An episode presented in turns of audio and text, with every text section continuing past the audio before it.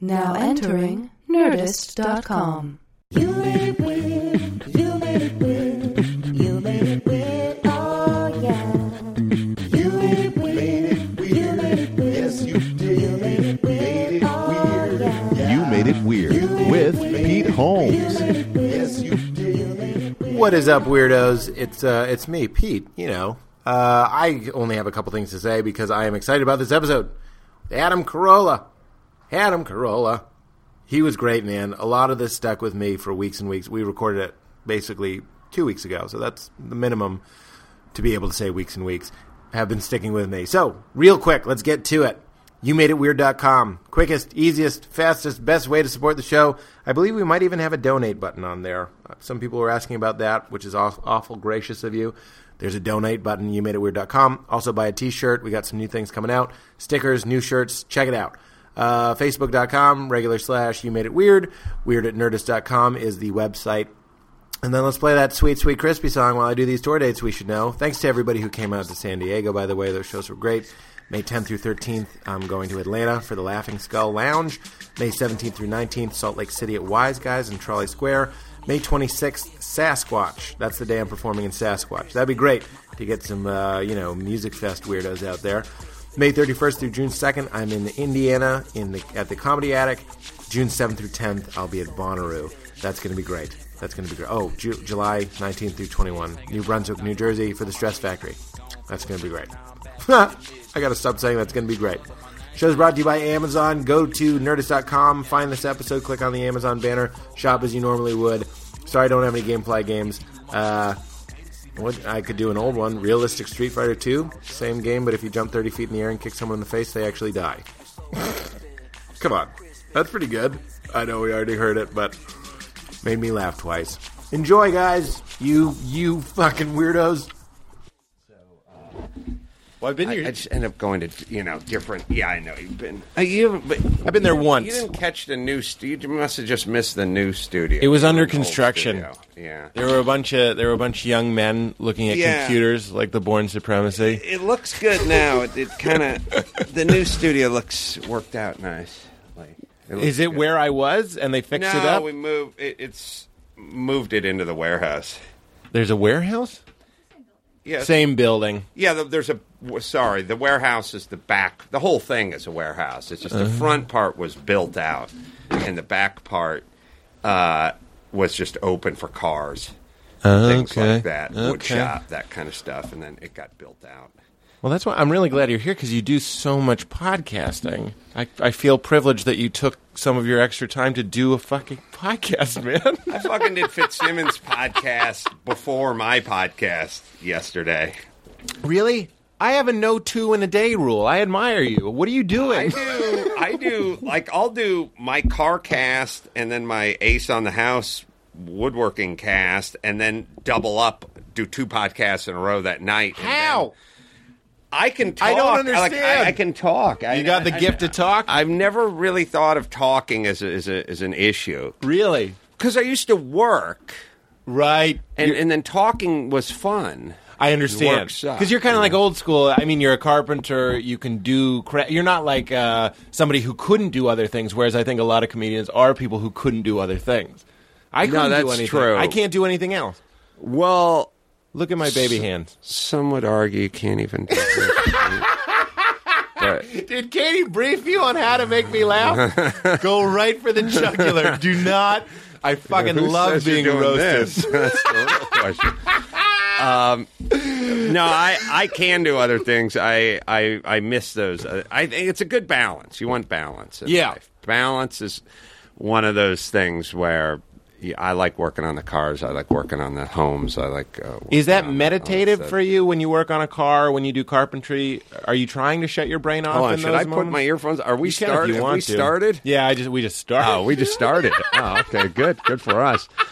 I like the the seamless merge of let's talk about traffic and Glendale and Lake Hollywood into Yeah. This show. Everybody knows this is Adam Carolla. We don't really do uh, we don't really do an intro. I dig it. Um, I like the I like the balance, and I mean, I, I think in life, you know that thing where you go like, "Hey man, you want to go out to dinner?" and then your buddy goes, "Hey man, that's cool." And then you go, uh, "I'm in the mood for Thai." And then he goes, "Ooh, I had Thai for lunch." Yeah. I always want to fucking punch that guy. and, you- and I never trust him. Let me smell your breath, bitch. I want a stool sample. I wanna s- Ah, let me smell your breath, bitch. Already a best-selling T-shirt on youmadeitweird.com. but uh, you know, we're like the only culture in the world that goes, "Ooh, you ate Thai last week." Yeah. Well, I guess it's off the list for this Right. week. Yes. And it, it, my wife will do it. We'll bring home, you know, Japanese food or, or Chinese food, and I'll go. She'll go, "What are you eating tonight?" And I'll go, "I'm heating up the Chinese food." And she'll go, "You ate that last night?" Like I'm a maniac. Like. What's everyone in fucking China do? Yeah, they this is- toggle between Hungarian Yeah, and Chinese food. yeah. And but but the, so the thing is, is Chinese food is great, and Mexican food is great, and Thai food is great. But if you had to eat it every day, Uh-huh. you'd be pissed off. So is it great, or is the balance great? I and I think it's the great. balance. You, so you're saying fixing a car is your Thai food? Ye- Kind of? yeah, if, Or if podcasting is my Mexican food, Yeah. then you know home improvement would be my Greek food, and then masturbation is dessert. That's the frosting on the cake, as they like to say. Oh, Jesus. But the point is, is the balance, right? Doing Yeah, yeah, yeah. something other than you were doing the day before. This is right up your alley. I bet this this grinds your gears. Is if you're at a restaurant, let's say you and I are at a restaurant, and you order what I'm going to order, and mm-hmm. then I say, "Well, I was going to get that, now I can't get that." Right. I'm a big proponent of sh- sh- just order the same thing. yeah, there is a lot of. I, by the way, as if the waitress is judging, you know, like she's running back and talking to all the Mexicans in the kitchen. Guess what? Why? What? What? Okay, this one guy who I don't know. He ordered the eggs Florentine, right? And then the other guy who I don't know was going to get the eggs Florentine, but went with the eggs Benedict, but then went back with the Florentine, and they both got the same thing. And are you sitting down? When I asked one of them if he wanted a coffee, the other one nodded his head and said, "Me too." These uh, guys are like joined at the hip. Fucking- Unoriginal. Well, there's so. I think there's something threat. Men men are threatened. If it were you and I, two dudes, Yes. there's something threatening There's about us getting the same thing. There's It's a something l- homoerotic It's about it. homoerotic, I suppose. I think like- that's what people think. I don't think it is. I always think it's funny, and I've gotten this waitress. I get these people all the time. you know, the people ask you a question and then shove the answer in a tenth of a second before you provide it for them. They Sure. go. Uh, and uh, coffee. Uh, how would you like that? Black? And you're like, I was about to say, but you, you cut me off. Like you asked, they took your power and then you away. provided your own They took- answer. they wanted to be multiple choice. In a millisecond, I would have said a little milk, but you jumped in and said black.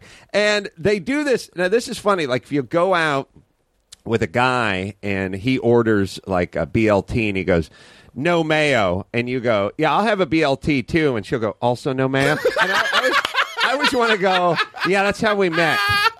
We have nothing else in common, but we were attending an anti mayonnaise ah, seminar it's the and we hooked up. dummy pattern recognition Right, part like of a mammal. They go, "You don't want mayo. You don't want mayo too, because you're the same circle." I call it- tables it's, circles. It's a weird thing, but yeah, people are wildly dumb and like the I- dumbest. I the people are the dumbest.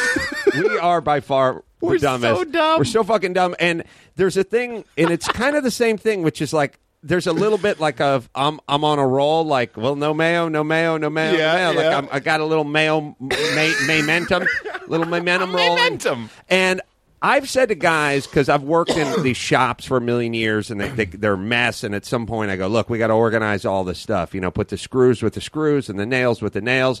And I always have this thing where it's always the, the batteries are going to end up with the chapstick because they're the same size. Like the double A battery will eventually get put with the Because chapstick. of the grouping. They'll get grouped because Yeah. why? They're approximately the same Yeah. shape. They do not serve Yeah. anywhere near the same the purpose. thermoses are going to be with the surface to air missiles, Right. And the chapstick is going to be chapstick with the batteries. And if you put chapstick in your universal remote, you'd That be is- sorely disappointed. That is such a burned observation. That's an observation like not even worth like you wouldn't normally remember. I'm so glad that you remembered. It's a mild observation, but it's really ringing true you, with you me. start just putting things, and it doesn't matter because I'll go take your time, be organized, and remember. Put you know the wing head nuts with the wing head nuts, and the finish screws with the finish screws, and the machine screws with the machine screws. And at some point, and this is what happens with all dumb people and all bad students. They're in they're in the game for about 35 seconds and then the tune out factor is through the roof. Like, you know what I mean? Like they sit down, they look at the, you know, algebra equation, they focus on the first one and the next 29 can be damned. And so there's a moment in time when they're going, all right, I'm going to put the batteries with the batteries and the chapstick with the chapstick. But at a certain point, there's a heavy tune out. And it's hard to be tuned in and work on a conveyor belt. Yep, that's true. You know what I mean? I mean, imagine. You're not supposed to. That's the whole thing. Like, if you're just putting heads on Barbie dolls that are coming down a conveyor belt, Yep. how tuned in can you be You're before your supposed to. brain eats Yeah. itself?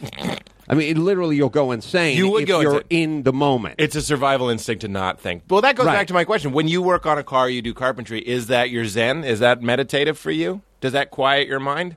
I I love the problem solving part of life, and I love coming up with ideas, and I love you know I, I love coming up with creative ways to solve problems, and the the carpentry stuff and the fixing of the cars and all that kind of stuff. It's just one sort of problem solving. It's for the feeling of the success. You found a way around that problem. And, and you- I, I like I like the fact that it's tangible. Like I really love the physical. I love the cars. Yeah, Uh, it's well not, because is it because comedy is so intangible that you want to get into something that's like like Daniel Day Lewis when he's not acting cobbles shoes. Really? everybody that listens to this show knows I love Daniel Day Lewis because he can't fucking take it anymore. He can't Right. take the everyone loving him for make believe. He can't, Right, he thinks right. it's so bullshit because he's so awesome. Sure. So then he goes to like Italy and cobbles shoes where no one knows who he is. I Right. think that's badass. So he can touch the shoe. You can build a chair, presumably, and then Yes. be like, look at this chair. Whereas you and I will have this podcast and we'll be like, that was a good podcast, hopefully. And then at the end, you'll just be like, and where is it? It's, yeah, it's gone. just up in the ether. My It's- dad and my mom doesn't even know what a podcast is. They know what a chair is. Right. So you like that? That's true. I like that. And they know what a shoe is. They right? do know shoes. They Yeah. don't know who Daniel Day Lewis is, though. Really? I don't think so. my mom referred to the movie, uh, the celebrity rather, Celine Dion as Salon Dijon. That's real. and it was listed as her favorite recording artist, Salon Dijon. That happened. there is a certain real. age you get to where, where You don't just care. start- you don't care. Even the things you give a shit about, you don't give a shit about because life has become that conveyor belt with the Barbies on it, and you're tuned out, You're, man. you're tuned out, and It's all the same. You're basically you're just looking at the end of the conveyor belt, and there's a coffin there. and you're just like all the Barbies are falling into the coffin, and you know you're falling in next, and you're like, oh fuck it. So you tune out. There's a self-preservatory uh, side of tuning out. Well, I mean, if you think about it, yeah, there is because if you look at tuned, I mean, if you look at like sort of the ultimate tune out, that's a I don't even know I'm here, so Right. how can I die if I'm never alive? Right. And then there's a sort of a tune in where you're so fucking tuned in, you're like, uh, you know what's on the sheet of that hotel room I'm Right, renting? right. God knows if I had a woods What's on- light, uh, exactly. there'd be a pentagram and jizz on there, It- and God knows the, the microscopic bed mites and all right. the other things, and what's in this hot dog, and what's going on in Darfur. You know what I mean? Like, there's a part of you that can get so tuned in that you literally couldn't put anything in your mouth, Right. Because where it would have traveled from, and Of forget course. about the hot dog. What's in the bun? There How much are- rat fecal matter's in that bun? This coffee we're drinking probably Holy has rat feces in it. Absolutely. Well- I'll, I'll give you another example. If you Yeah. think about your heart, if you just stop right now and think about your heart, Right. it freaks me out. It freaks me out. I don't know about you. If you just think I- about I don't my have lung, a heart, but I knew that about you, But- so I'm sorry. No, I, I know, and you're But like, it- like oh, oh an- my god, what if it stops? Right. Or what if I fall asleep and forget to breathe? You're not going to enjoy the Bourne Ultimatum. Second Bourne Ultimatum reference. That's right. You're not. You're So gonna fucking is- freak out the whole There's thing. a nice tune out factor. There's a nice part where you can just get really pumped up about the next Hulk movie that's coming Yes, out. the next Avengers. bizarre fantasy. You whatever. don't care about the Avengers if you stopped and thought about how much shit is in your food. Right, right. So that's my point, or what's going on, or where this co- where this coffee cup's going to end up, Is and that- the dolphin it's going to kill.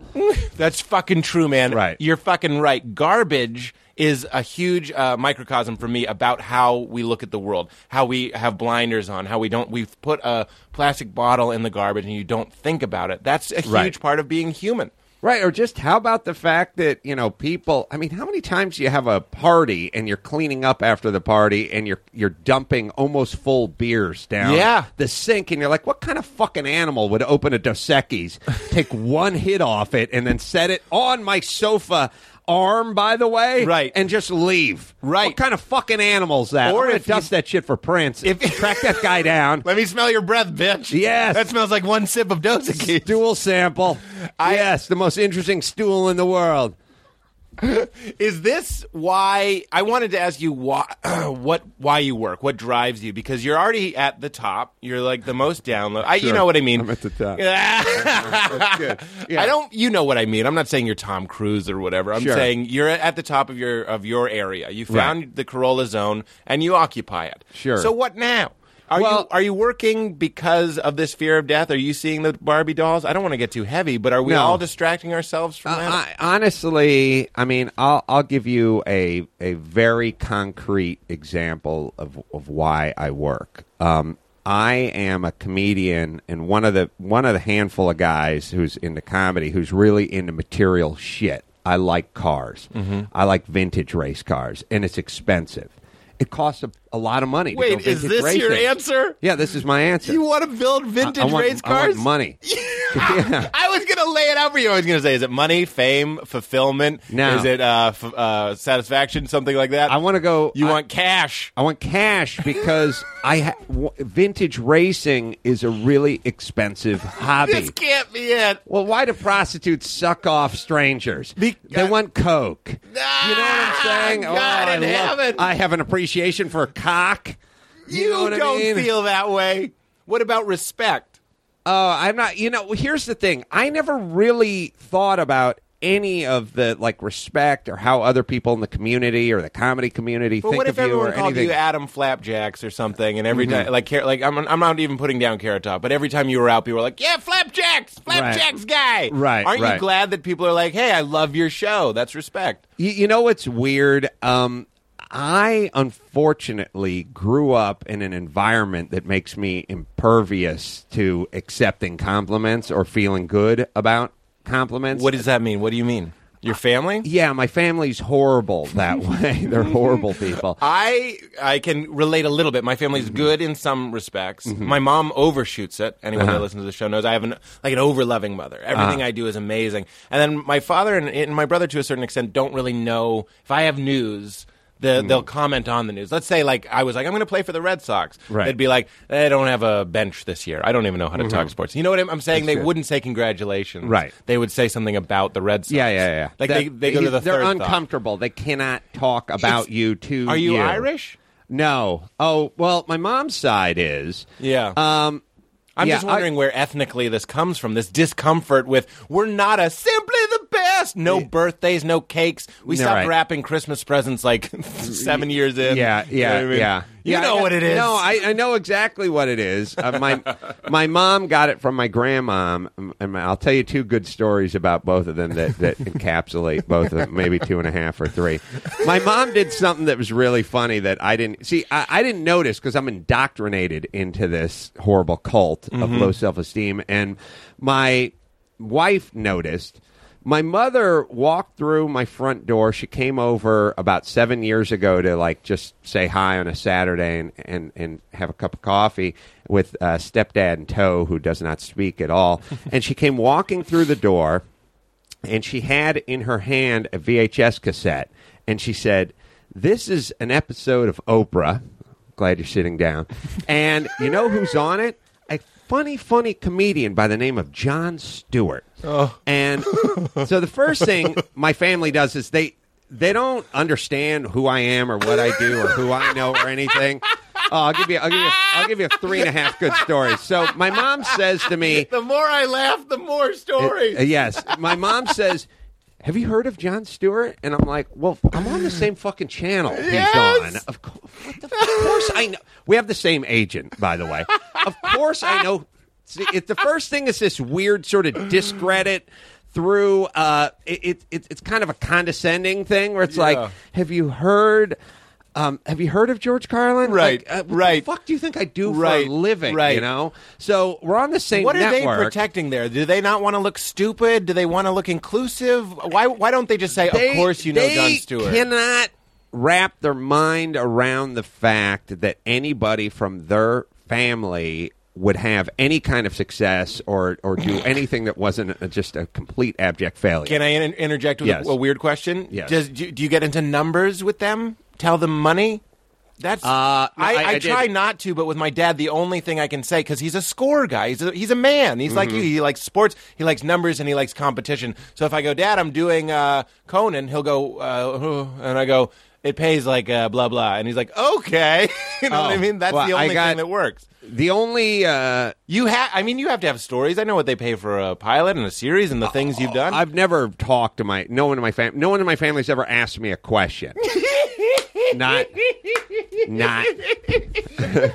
I mean, they seriously have never asked me a question. I can't relate more. I can't relate more. Never been a question asked. I'll tell you. I mean, I'll tell you five quick things. One is Yes. we do the Feast of San Gennaro behind Jimmy Kimmel's theater. We're going on year number eleven. It's here. My parents have lived in North Hollywood, which is three and a half miles from here, their entire life. They've never been to the Feast of San Gennaro. I'm the Grand Marshal. It's me and Jimmy invented a. Per, we invent. We in, essentially invented a feast that goes on for three days, where they close off streets. a and shit. little bit hurt. You pointing to yourself and Yeah. going, "I'm the Grand Marshal." well, is a highlight. Co-Grand Marshal. They've never been. They'll never be. I won the uh, uh, the pro celebrity Long Beach race Uh-huh. on last Saturday. Nope, my parents weren't there. Have no idea what it is. I've done it three times. They've never been there. They have no idea what it is. Let me ask you this: Is there a comfort, for, as there is with me, in knowing that your parents won't see what you do?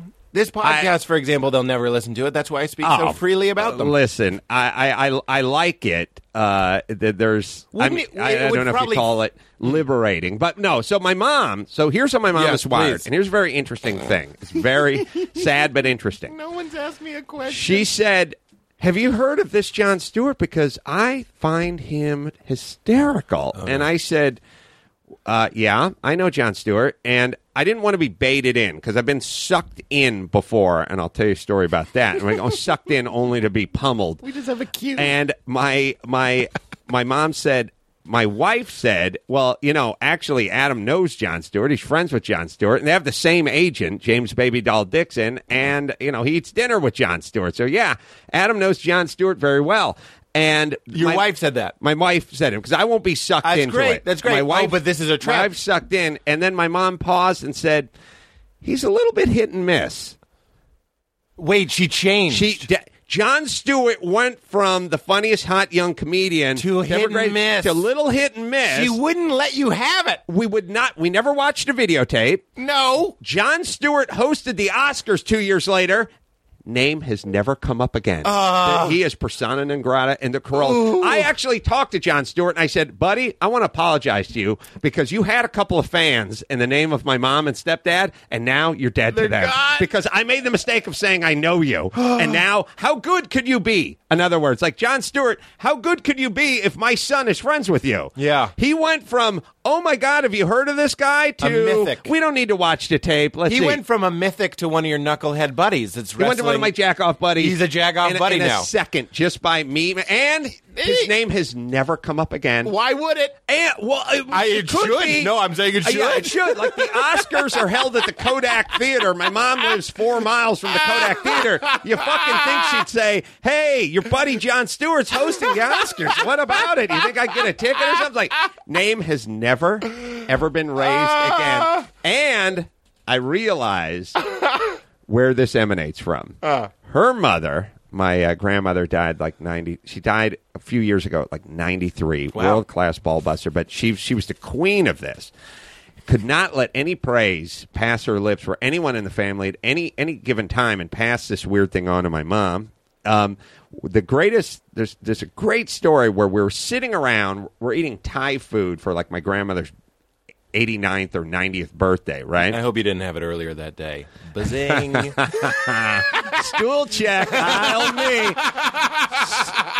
So I, I didn't even want to do it, but I was like, comedy gotta- dictates. yeah, I have to you gotta. You got to come back. Go. so I said, um, we're sitting around and we're doing nothing. And meanwhile, so now we're on year five or six of the aforementioned San Gennaro feast. And I've never said a word to my family because I'm not going to get burned. I'm not getting sucked in. I made a deal with them many years ago, a tacit agreement of I won't talk to you, you don't talk to me, I won't tell you about any failures or uh, agonies or ecstasies. You don't tell me about your life, and we'll go through life. as- Wait, as- as so they don't even go your way. It, it seemed to reason They have that no idea what I'm doing. I don't know what they're doing. It seems though that they would want to inform you about what they're doing.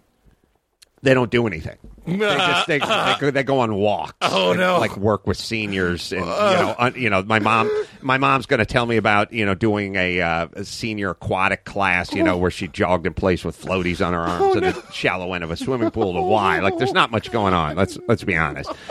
So.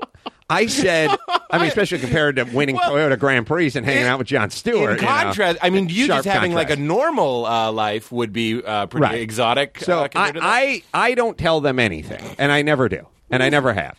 And if I'm going to be on the Tonight Show, I will not tell anybody. If I'm, I, I, there's no That's telling funny. of I'm anybody sorry. on I ju- anything. I just want to relate. When I do a late night appearance, uh, they don't watch, and like my friends don't understand that at all. But I don't know. That's just how it is. Yeah. that's normal to me. It doesn't make me sad in the least. I'll send my mom a link to Hulu the next day. Oh, and- you do? Yeah, she'll maybe figure. Out. Now why? Like, why don't you think like, hey, fuck her, man? Why couldn't she stay up an extra two hours? And Well, because it's not. It's not two hours. They go to bed at like six thirty. Oh, it's true. Uh, I don't know because Why are you sending them a link? Like, I guess be- my thing's like, fuck it. You don't.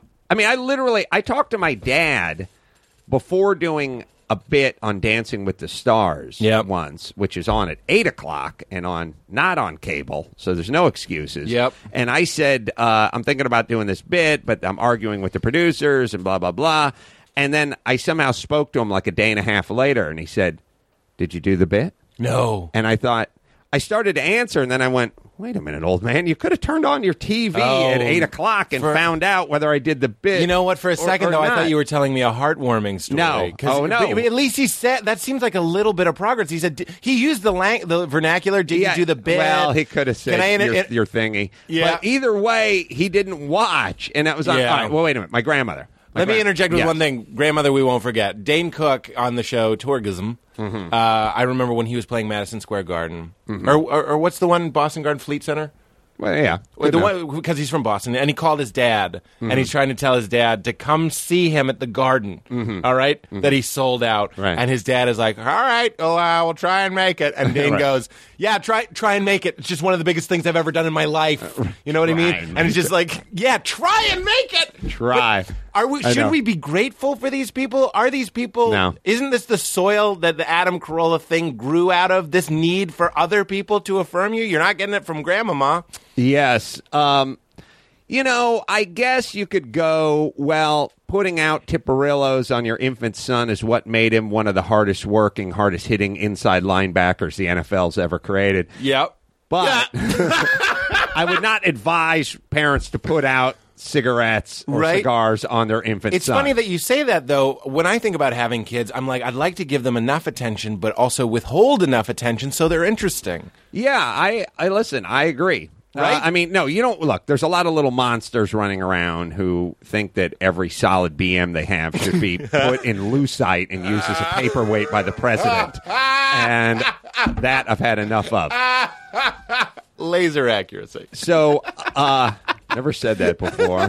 That was But I'm amazing. gonna- I'm gonna you know, I was gonna. credit for it now. I was going to ask if you had said that No, before, but I was like, my lips. That's amazing. But um, my grandmother. So we're sitting around the stable. Yes, please. This I'm is a great. This is the trifecta of Carollas. This is my sister, my mom, and my grandmother, and they all played their part. So we're sitting around Thai food joints about five years ago. Grandma's old but still alive. And my sister pipes up, and she does. My sister does a version. It's funny because my grandmother got the superpowers when it comes to, you know, make you know making you feel bad about yourself. Whereas my mom, she's just she, she's the Aquaman, like she's limited but still pretty good. Uh-huh. And then my sister's kind of the Batman. She just has a utility belt, like she can't actually fly. She- but but they they still have their powers. And my sister does this one. She does her like. Are you still doing that show on the comedy station? That's you know, what your like, sister like, says? Oh yeah, like she doesn't know Comedy Central. You know, she'll say like, and she'll do a lot of. I thought that line would be attributed to the grandmother. no, no, no, no. That's just, that. That's a compliment. She'll, she's asking about the show. She'll do things That's like a Carolla family yeah. compliment. Oh yes, that's as good as it a gets. D minus. that's Hallmark for Carolla. Like she'll literally go. the card is just a tranquil She's scene. asking a question. Yeah, like she literally will go, and it's funny because you don't realize like like how insulting these questions. are. She'll go like, "What channel is the comedy station on? Like, Which one is that?" And it's like, uh, "Well, Man Show's been on for four years, and Crank Yankers been on three years, but I'm glad you don't know where to find it on your, you know." So she'll do a lot of. So my sister said, my sister goes, "I was at the store the other day." and I saw a picture of you. It's just at the store, standing by, standing by some cheese. And I said, "What?" And she said, "Yeah, there's a picture of you at the store." And I said, "Well, what was it?" And she was like, "I don't know." And it's like, first off, it's like, "Well, you didn't want to go walk over and investigate." Like, if I uh. was going through the supermarket and I saw a cutout cardboard picture of you, sis, I would walk over and investigate. Would Yeah. be like, "Hey, what is that?" Well, Yeah. anyway, I'm going to get some frozen lasagna and move on emotionally. and you were on the lasagna too. Yeah, so she's like, what I got the other one. What was that? You know, she said, I don't know what that was. And I said, well, I don't know what it is either because so far I'm just at a market. There's a picture of me at a market, you Yeah. know? And she, and I said, well, what was it? And she said, I don't know. And I said, but was it like behind the deli counter? Like, hey, dear Phil, nobody slices the beef as thin as you, my friend. and she said, no, no, this is like a, it's like a advertising, like a cardboard cutout or something. And I said, well, what was it for? What product was it for? And maybe we'll know. And she said, I don't. I think it was cheese. You and Jimmy were on there for some cheese, and I said, che- "Oh, oh, oh, oh!" I said, "Oh, precious cheese." Me and Jimmy. Yeah, that's the Feast of San Gennaro. They're one of the sponsors Uh-huh. of the Feast of San. That was a cardboard. That was an advertisement for them. Cheese An They make- they make mozzarella and uh, and for the Feast of San Gennaro. That's why me and Jimmy were on the picture. Designed to make strangers look at it and retain information. Right, and you right. have family My members who no can't idea. be bothered. Had to, had to piece it together if with her. advertisers could figure out a way to like have an image that changes that becomes your family member, like if Oh, Coke could figure that right, out, yeah. when you look at it, you see your brother, Yeah. sales would go through the roof. Yeah. your family sees actually their brother can't be bothered. Yeah, they're not secret shoppers; they're secret nappers. They just go into the store and tune out. And so I, I said, "Oh, oh," and and then she said, or somebody said, like, "What's that?" You know, and I said, "Now I got baited in. Yeah, I got bait. sucked in. The I got bait. sucked in." And I said. Well, the Feast of San Gennaro is actually a pretty big event. Like, we close off the street behind Jimmy's. It's three days. We sell thousands of tickets. They have bands playing and carnival rides, and everyone's kind of looking at me. And my grandmother realizes You the clock well is like, ticking because I'm a- bragging. Yeah, I'm bragging. I'm oh, starting. okay. I'm starting to brag. And I said, I said actually, and this is where I got sucked in. I said, you know, actually, we have a we have a scholarship set up, and we send kids to college, and we raise all kinds of money. And my grandmother just blurts from across the table. John Bon Jovi gave a million dollars to Katrina relief. You just made my dick so and, soft. and everybody just turned toward her and said, "Really? That is so generous." And then we talked about my 91-year-old grandmother. We talked about John Bon Jovi for the next 10 minutes. Did you fill up with the hot tub of, of angst? Were you upset? Oh no, I was like, "You know what? This one's my fault because I got sucked in. Like I should have just said to my sister, I don't know what the fuck you're talking about with the cheese. I've and, and No, certainly that sounds like surrender. Shouldn't we be working for a better my- family I- life? It was uh, it was it's my fault and it's everyone's fault for not knowing who these people are. Like all the young daughters trying to get love from that dad who'll never give it up to them. Move on, you say move on. move the fuck on. Fuck them and move and don't be scared to go fuck them. I have- and here's the decree. I will never be that way. I will not be that way with That's my the children. I will change. not be that way with my children. So what happened was is we talked about John Bon Jovi for 20 minutes because you know she's writing the demo Mm, and his She's- million dollars. She's Yeah, yeah, yeah, yeah. she's 91. Yeah. And we talked about Bon Jovi and what a generous cat he was for like 20 minutes. and then the following year, my mom said something like, "Well, you know, what do you, where are you going this weekend, or something like that?" And I said, "Well, I got to do the Feast of San Gennaro this weekend." And she said, "Feast of San Gennaro, what's that?" And I said, "Well, we talked about it last year." And she said, "Really? I don't remember talking about it." And I said, "Mission accomplished, Grandma." Uh, And. She's uh, an assassin. now we're going on year eleven, and uh, not uh, no one's ever been there. Not, no no one in the family. I have to think, Adam. I have to say, in my own family, I've Mm-hmm. seen little bits of progress through communication and stuff. I, I, I look, could help. I could help. I'm just saying, for your own sake, do, do you have fantasies of your sister understanding you a little bit better, you understanding her a little bit better? I, I do, but I'm such a dick that it's like I wrote a book about a year and a half ago. Ever, it came out around Thanksgiving. Everyone in my family came over on Thanksgiving in 50 Years We'll All Be Chicks. Yeah. And everyone just sort of helped themselves to one. And I've never heard one comment from anyone in my family What who are readers What what- uh, about the book. I've seen my sister 10 times. She's never went like, hey, man, that book was What is your something." fantasy? What is going on in their mind? Is it are that my mom will always be like, if anyone's ever rude to me, if like the 7-Eleven guy is rude to me, she'll go, he's jealous, sweetheart. Way before I Oh, had done anything. I never. uh, No, no, not jealousy. Not There's no agenda. That's the sad part. You'd I prefer wish, jealousy. I, I wish there was an agenda. You just think it's how they are. Oh, it's how they are. But what if you No, to- this is like this is like the prom queen, the hot blonde in the high school, and you're the nerd, and you're two grades below her.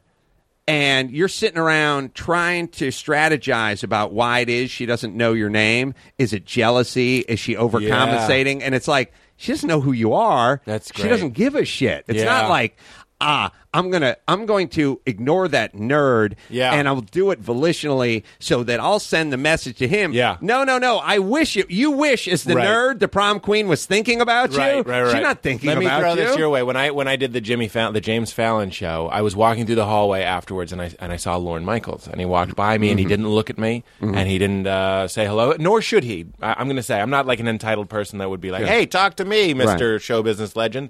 He walked past me, and then I called my friend John Mulaney uh, a, a couple days later, and he works on SNL. And I was like, uh, I saw Lorne, and uh, it kind of bothered me. He Just walked by me. Did he see my set? and Just not give a shit. And It was he- just after you performed. this is after I performed, Right. So it was fine. It so wasn't he like should have should have seen. He should have done prob- the math. Mm-hmm. He maybe should have seen it. Lorne Michaels should have seen it. I guess that night we can't assume that necessarily. So then I, I so John says to me, he goes, Pete, when you go to a show, me, Pete, Mm-hmm. as a, as a non famous person, but just like a comedian that's been doing it a while, and there are other people on stage, like what you're saying for Lorne to go like, hey, good job, would be the same for you to like s- like somebody that's on stage while you're just like, like putting your set together. You're not paying attention. It's Right. off the map. It's kind of like what you're saying. It's the hot blonde three grades ahead. It's just not a thought. Right. Is that what you're saying? Is your family Lorne Michaelsing you?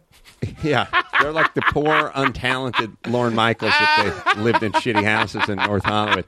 Yeah, and had had had uh, zero juice in Hollywood. That's who they are. Do you- Yeah, no, that's the, that's the thing. Like they don't know, they don't care. That's that's the thing. I will tell you another. I'll tell you. I wanna mean, know how- if it hurts your feelings, Oh, though. Well, listen. Does yeah, it? Well, it, it, it does and it doesn't. And I'll I'll Do tell you Do you. dream about it ever? Do you ever dream that you're like kicking the shit out of your dad or something? No, I just I, I just grew up early and often with well, fuck those guys. And I remember making the decision at a very early age, basically saying, I'm gonna have dreams about your grandmother and like, I'm in going to I'm going to do something with my life Yeah. that that is, you know, meaningful and you'll not and, and to be fair, to be fair. Yep. My mom, not my dad, but my mom my mom did this, and then I'll, I'll tell you the good part. Uh, we were sitting around another Thai food place, actually just down the street. This from show's brought to you where by we Red are. Pepper Thai of Hollywood. Yeah, literally down the street from where we were. And th- my mom, this it's the all-time classic, but this is uh, about ten years ago, maybe twelve years ago. And we're sitting around the table, and again, it's the whole family sort of sitting there eating Thai food. And my mom brings up, and just out of nowhere, she we're just sitting around talking about nothing, and she says. Uh, I got another one of those flyers today on my doorknob for cable. They want me to get cable. Like, you know, no one in my family had cable. And at the time, I had two shows on cable. I had The Man Show and I had Loveline. Loveline was on MTV for an hour every night. And they ran like marathons on the weekends. And then The Man Show was The Man Show. So I'm doing the Loveline and The Man Show. Have two shows on television. And she looks at the table earnestly, earnestly, and at me and everyone else, and she goes, Can anybody give me one? No. She said one. No. This is the ironic part. No. She said, "Can anybody give me one good reason why I should get cable?" No, this- Everybody, one. She said one, and she said it to my entire Oh. family, and none of them fucking offered. Nobody said, "Well, your son has two shows Oh. on cable. You could watch one of them, oh. perhaps." Oh. Literally, in all earnestness, that's what she said, and I, I just remember thinking, "Well, you know what? Fuck that. Then fuck her." I- and and that's it. I have to think that's building up some sort of residual plaque in your soul that's Yes. going to be angry. Well, I'll tell you what happened. It's, it's, uh, what it's happened was the is talent part. I, that's what. That's why you're funny. That's what I would say. I'd say that's why. That's partly why you're funny. Maybe. there's also another side of that coin that's probably like, uh, you know, it's it's like the radioactive spider. It's biting you, but it's giving you these powers. But like, fuck you for biting me. Mm-hmm. Right. Right? Well, yeah. I, you know, I the whole like who's funny and why. I mean, look, you take you know every every drummer has a story when you go how'd you get into drumming? And they go well i was five years old and i would just be in the kitchen all day banging on pots and pans with a wooden spoon. And at some point on my seventh birthday my parents bought me a drum kit Yeah. and i never looked back. All right. Who turned him into a drummer Right. the guy who built the pots and pans, Right. the, the kitchen. The mom wasn't a drummer. The dad wasn't a drummer. The guy was a drummer. Yeah, but why? Yes, exactly. Why is he a drummer? Everyone wants to know, like, why? But what made you into a drummer? We don't care. We don't. We never asked that about a drummer. Right, that's true. Comedians, we got to know. But let's ask that about a drummer. Why is he hitting the pans? Does he want attention? he is born with that. He is born like some people can take their tongue and taco it yep, I know what you mean. It's gross. and roll it. Don't care for it. touch their nose. Yeah. I, I me too. I but like the think roll, but I don't jealous. like the tongue. I have a friend who can flip his tongue over and flip it back. Tongues are gross in general. I, I agree. Like people shouldn't be telling me or showing me what Yeah. they can do with their tongue. Look at my- but ugh. are they better than you, or is their tongue just are they just born that way? Yeah. Then there's people who can mimic. yeah. Are they better than you, or are they just born that way? There's guys that are six four and guys that are five four. Like they're just. That's how you're born. I believe I have a sense of humor, and that's what That's I was born true. with. That's, But that's like was- your drummer's sense of rhythm. it was probably rhythm. nurtured. Yeah. But it was also squashed at the same time. Yeah. You have to understand That's good. I dug ditches for a living and swung a hammer and drove beat up pickup trucks. Yeah. And basically, my adult life was people going, hey, crawl under that house with that roto hammer and start drilling on the foundation. I'd be like, yeah, no problem, boss. Yeah, yeah, and I was crawling under people's houses amongst rat carcasses and Yeah. cat shit for 12 bucks an hour. Now, if I my family had built me up, I definitely wouldn't have got under the house. Right. But that's where I come from. And I decided at a certain point with my family, and my dad's never asked, but my mom has asked. My mom has said, look, if you're going to do the Tonight Show, I'd appreciate it if you tell me. Yeah. And I've never told her Why? because my thing is Fuck them. you had a choice.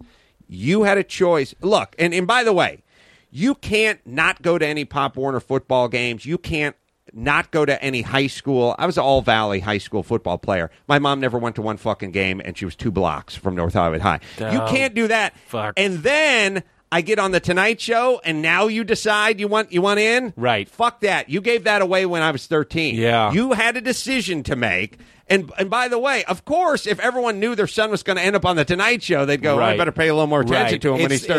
It's like the Eminem lyric where he says, "Suddenly, all I have, I have thirty thousand cousins or whatever." Right. You had a decision. You made that decision in 1976. Yes, and now you know what? yeah. you can live with it. Here's the weird thing, though. Mm. You're right. This is this is where grace would come in. Mm-hmm. You have an opportunity to use grace. That no, Right. that never happens. I'm not even saying I would in your position, but I would say that it would almost be. On one hand, you're kind of. It, it feels like a pussy move. It's like, uh, please love me now. I'll take it now. Right. I like. I'm invigorated by you being like, "Fuck you. You had your shot." I- that feels yes. like power to me. I live but isn't it. the real power saying like, look, I'm a, you're a parent. Right. You understand that people fuck up. They Right. fucked up. Right. And then you don't have to forgive them. Everyone would understand you not forgiving them, and everyone would understand you being like "fuck you" forever. But if you don't, isn't that a different kind of power? Yeah. Uh, you know, uh, to me, I'm very much into what I consider justice. And uh, you know despot rulers. I want them killed with predator drones. Like I, that's how I want. I don't, I don't want them to step down. I want them eviscerated, and I'm that way in life, which is I I used to lease my dad a car. Is that Now- right? And I used to lease him a luxury car. And I, the thing that was funny is Wait, is this an analogy, or are you No. literally leasing your dad a I- I- car? well, I used to lease him luxury cars. And the reason I leased him luxury cars, this is the grace you speak of, is I, I didn't, my dad's not a bad guy. He's just completely out of it. Yeah, He's never said a negative thing in his life to me. He's never said a positive thing. He's just, He's just a man. He's just kind of out of it. He's the men's room symbol. Yeah, he's, He's just man. That, he's just that dude. There's a man And- over there. And he, he's soft spoken. He likes reading books and going for walks, and he's not into sports, and he's he's does not into cars, and he doesn't like cars. He doesn't like you know. I could wa- he could come into my house and say what's new, and I could go. I got a brand new Ferrari in the garage, and he'd go, "That's good," and he'd turn the corner That and, sounds and like head a, the other that direction. Sounds like an illness. That is an illness. doesn't know, doesn't care. Boredom and lack of interest is a horrible, horrible disease. It's it's in it's an in it's it's he's he's he's introverted and he's up in his head and he's very much into psychology and he's the exact opposite of who you would think he was. He Yeah, is. yeah, yeah. He doesn't know anything about building. He doesn't know anything about cars. He's not interested. In, he has never looked at one of my cars. He's never helped me build anything. He, Oh, I've, God. I've, I've, I've, I've, built. my dad would. My dad would love you as a. As He's a never showed up. I, I my dad's. We're the worst. You're wa- you're on wasted on, planet. your dad. You're Ab- wasted on your dad. Listen, uh, it's the, the the most insane thing on the planet. I mean, if if you want to talk about like dad, like hey, he's a man's man and he's Yeah, a dude's yeah, dude yeah, and he's a whatever. I was all Central Valley at North Hollywood High. He lived across the street from North Hollywood High. He didn't go to any games. Like he didn't get to enjoy his son sucks. being the star of the There were football probably team. dads there that just had daughters there, just watching and fantasizing. I- imagine if Carolla was my boy. he doesn't go to anything. He doesn't. He doesn't do anything. He doesn't. It, he does. He, it's like it's for me. It's all about like building cars and sports, and he doesn't care about any of them whatsoever. I don't think he has any idea what I do. I, I, I really don't. But um, my dad, I used to lease. him. He's seen your house, though. He's see. Well, my dad's the kind of guy who That's where I go to the money thing. Everyone understands money. when I was building the house that I'm in, which is Next time your grandmother or, or your mom is like, "Is there a reason to buy uh, get cable?" You should take out a briefcase of cash and burn it in front of them. Yeah, and everyone will go, "Adam, what is it you do?" yeah, I will. I will travel around with that briefcase of cash just on the off chance. it's handcuffed to your wrist. It's going to make you look pretty cool. Uh, there's going to be a hacksaw and some blood involved at some point. I've seen the movie. It sounds like your family couldn't be bothered enough to even rob you. no. Well, my my my dad. Here's the thing about my dad. I'll, I'll give you like how, here's how out of it my dad is. My dad, I would lease him a luxury car because Yes. he wasn't a bad guy and he was poor. Mm-hmm. And I was like, I make a ton of money. Why not let the old man drive a decent car? Right. So I That's every boy's dream. I, I, I leased him uh, a nice car, and then I leased him another nice car, and I think he was on like three nice cars over like ten years. you Yeah. know? and now he was going to turn the Jag in because the lease was coming to an end. Uh-huh. And he came over to my house and he said, "You know, we're right about the end of this lease. Um, do you think we could, you know?" Renew and get something else and whatever. And he'd actually passed the lease, and I was just paying month to month. Right. And I looked down the driveway and noticed that he drove his wife's Honda CRV, not the Jag. And uh, I said, uh, Dad, why aren't you driving the Jag? And he said, Well, it's Lynn's car. It was just, I don't know, it was at the driveway. I just jumped in. I said, Do you own Lynn's car? And by the way, the Honda CRV is like a $12,000 front wheel drive, you know, cloth, like literally beige cloth interior, like the uh-huh. cheapest. Nothing says I don't give a shit about cars like the Honda the CRV. like if you sweatpants of see cars. people, right? You see people. It's the sweat. It, it literally, it's like I I've don't given up, care. yeah. I don't care. Look, I- like, these are I- technically pants. when you see people driving it, like i wish i could go to the 7-eleven nude but i'll be arrested so and it- it's like my drawstring CRVs right will it's, cover what, up my it's what junk. it is it's like i wish this city had a bart system i would happily drive that but i have to have a fucking car and i don't give a fuck but people tell me this one's fine and I'll drive this. It, it's it's the car for Yes. people who don't give a fuck. If Yes. somebody says I drive a Honda CRV, you go, all right, you don't give a shit. so that that's what it is, and literally beige cloth interior. That's and it's it's a piece of shit, and and you own it. So you're putting miles on the car you own. You're, I'm just you're- thinking about the people driving CRVs listening. well, they know they they'll they'll admit it. They don't give a shit. You have a Katie. You have a You know I like cars though. Katie You- has a CRV. not if you drive the CRV. Yeah. You don't like CRV. All right. The- the- so your dad drove the CRV. All right, I'll, I'll put it to you this way. I'll put it this way. He didn't drive the Jag, but what is his somebody? It's like there? somebody saying, "What's the most nine thousand dollars can get me?" And people go, "Get the CRV." bec- You know, it's not fast, it doesn't handle, but it, it gets pretty good mileage. And it's I not going to break down. Like It's it's, like one of those super sensible. You know, it's it's not a car for dum dums. It's just not an exotic car. It's like what Crocs are to shoes. Mm, They get the job done. It's like eh, you're not going to hurt your foot. if you People are step going to on make fun glass. of you, but you can drive it around You can Disney drive World all day around. and you'll be fine. No one will say shit. Yeah, right, It's going to make it a little sweaty in some right, areas. right. So, Squeaky. so he he, he drives the CRV. CRV, not And- the Jag. And I say, uh, Dad, why don't you drive a Jag? And he just goes, ah, I decided to take Lynn's car. I said, all right. I said, uh, Do you own the CRV? That's what you asked him, right? yeah, he owns it. And he, he says, yeah, we own it. I said, well, now, Dad, you own that car, but the Jag, we got to turn in. So, and I said, like, how many miles do you have on the Jag? And he's like, ah, I got like 20, 21,000 miles on it. And I said, well, I, I got you a 36,000 mile lease, and they don't give you the money back. I'm paying for 36,000 miles, and you only got 20,000, and the lease is up. We're going month to month now. yeah, yeah. So you got one car where I've already paid for an extra 16,000 miles that you haven't put on. Yeah. And we got another car where you're paying for the miles because you own the car. You're depreciating the car. So I think you should be driving the car that I lease you. Yeah. Which is a much nicer car Right. anyway. So why not drive? So he said, yeah, all right.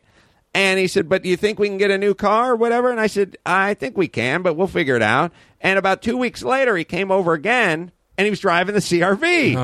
And I said, uh, Dad, remember we were talking about the whole mileage thing and about how you're under mileage and how I've already paid for the 36 mile. It's, you know, three year, 12,000 miles a year lease. I've already paid for it. Yeah. So you should be putting the miles on the car that I've already paid for. And he said, Yeah, I didn't quite get that whole mileage part. And I said, Okay, but all right, forget about the mileage part.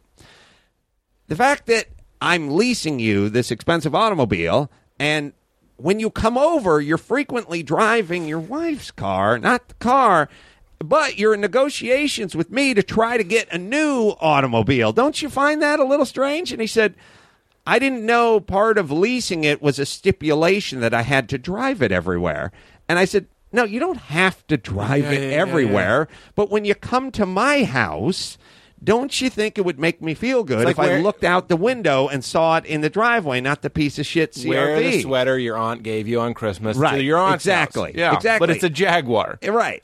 Right. And the difference is is that has a macrame owl on the front of it that looks like fucking shit. This is a nice car. This is a nice you know what this brings is up? a Navy crew neck. What know? do you think of fostering and encouraging passion and interest and curiosity and Impossible. enthusiasm? Not in him, but No, in oh. yourself. Well, so I Because you don't want to be that way. I, I, I said, well, now here's the point. So I said to him, Dad, uh, you really don't understand how this would sort of make me feel or influence and my decision making. And he said, I didn't think I had to drive the car every block, every foot in order for you to. And I said, you don't, but you come over, you don't bring it. It doesn't make me feel good. Right. Do you, don't you understand that? And he said, no, I don't. I don't. I don't know what you mean.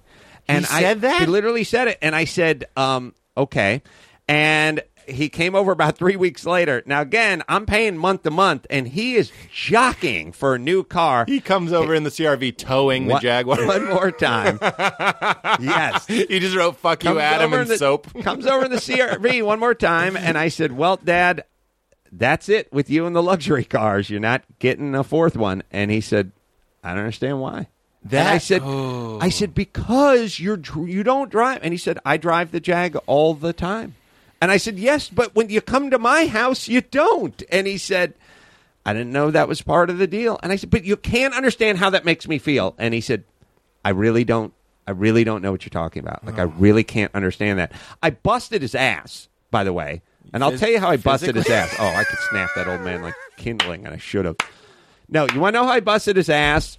Yes. I went to him on the only thing that my dad enjoys. My dad likes jazz trumpet. My dad loves jazz trumpet. He plays the jazz trumpet. And Here we go. That's his love. Now we're into Now, it. Now he's got some and soul. here's uh, he didn't realize he created a a verbal monster in the form of his son who could who could break him down very quickly. I said, "You don't understand how it would make me feel to lease you an expensive luxury car and to every time you come over to the house, you're not driving my luxury car." And he said, "I really don't know. I just I don't understand why you would have strong, such strong feelings about that. I really just I disagree. I just completely disagree." I said, "Dad, let me give you a scenario." Go ahead. I said, what if one of the guys you hung out with once a month and played a little jazz with had an old beat up shitty j- horn? He had a bad fucking flugelhorn. And he said to you, hey man, can you help me out? And can you buy me a new horn? And you said, you know what? I'm going to buy you a new horn, man. And you bought him a new horn. And the next time he showed up, he showed up with the beat up piece of shit horn again. And you said, where's the new horn I bought you? And he Right. said, yeah, it's just at home. You know, I just took this one. And then uh, the next time you saw him, he said, Uh. "You said, where's the new horn I bought you?" And he said, "I just decided to take this one." I said, "Dad, a month from then, when he said to you, I need another new horn, what the fuck answer would you have for him?" and he literally, at that moment, he went like.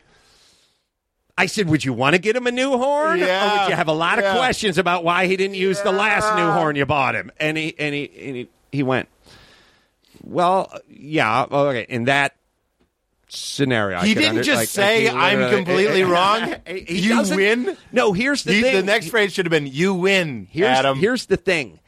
He doesn't. This is part of the beauty. This is the pain. You know, it's the agony and the ecstasy of my dad. It's like, um, it's like if you've ever been mauled by a Kodiak bear. the The bad news is you're you're dying. yeah. The good news is it's nothing personal. that bear doesn't know you. It doesn't care about your politics. You And here I am, only thinking of scenarios where we can get you and that bear together somehow. I don't know what that is. no, I just don't want you to give up, but it, it seems like you should. I It's- should. What is your? Do you go to therapy? I have. Does your I have done a therapist say of like it. that sounds about right? Well, is it a boundary thing? Be like, get out of here. You you you keep sucking from me, or, or I, I'm not even talking about cars. I'm talking about emotionally. No, listen, you realize quickly that your family is not your family. These are just people you sort of grew up under a roof with for a certain period of time, and your real family is your new family and your friends, Yeah. and your coworkers, and and you know guys like Jimmy Kimmel have done a thousand times more for me than anybody, than my entire family combined, Yeah. easily, Yeah. and I don't look at them as that. I never Right, did. So right. people who come from good families go, "Oh, isn't that sad?" But it's not that sad if you never knew it. You never Right. came from it. And I- you've replaced it with something really good. Yes, I have tons of people I work with and hang out with. But and what about my the real fam? You know, si- my- I yeah. can I say I feel similarly. My brother and I weren't really close, and we're still not really close. But we weren't even even as close as we are now until I was about 28. So we went this whole life, and he was kind of out of the house and Mm-hmm. Right. doing things like getting uh, having sex or whatever whatever guys Sure. do. I, and I was at home like knitting with my mother. Right. And uh, and then so now. I have my family, like you're saying, my friends, and they're invaluable. And all those family cliches, like if uh, somebody fucked, like got like Kumail is one of my good friends, and he needed help. I, w- I do. He's like a kidney guy. I Right. give him a kidney. Right. You know what I'm saying? And that's how you're supposed to feel for your brother, and that that that's how I feel. I should feel for my brother, and that's how I do feel for my brother. But mostly out of like. But here's why: because he's the only person that grew up with me and that family. He knows uh, he knows how my parents would like fight. He knows how my parents are. He knows how my parents raised us, and that that shared blood, that shared DNA, as I get older, seems more and more precious. Whereas Kumail just doesn't know what it was like to eat dinner with my family when we were Right. twelve. Right. You know, is there a value there, or are you kind of like, I'll take Jimmy over that too? Uh, I'll take Jimmy every time. Even- but Jimmy twice does- on Sunday. I, I don't. I don't. My my family and I just were strangers. Always were strangers. Never was a bit of anything. And you know, nobody said you're stupid. Nobody said you Right. can't do anything. Nobody abused anybody. They that just didn't that would have you been can do anything. yeah, there. I, uh, you know, my dad hitting me would have been too big a calorie burner for him. Like he just he sat on the sofa and read a book. You know, Oh, and that was boy. about it. And everyone just sort of was left to go their own way and do their own thing. The reason I have a certain amount of resentment for them is I do believe I had some ability and some gift, sort of like uh, back to the drummer hitting the pots and pans. Yeah. I had some sort of certain um, I had some some some certain ability, and I'm not saying like you know it's always this thing you know like when I was a carpenter. And people would say, "Oh, you're a carpenter, and you're a good carpenter." I'd say, "Yeah, I'm a really good carpenter. I was a really good carpenter."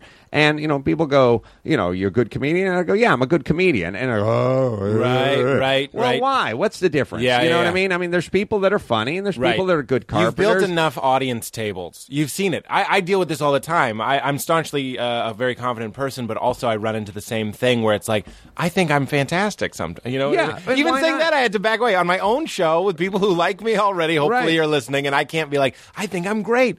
Well, why not own it just like when I was a good carpenter? I Right, owned right, it. right, like, right. yes, I know what I'm doing, and it's because I've trained really It's- hard it's and I've done a lot of work, Yeah, and it's you- not luck, yeah. and there's some natural ability, Yeah.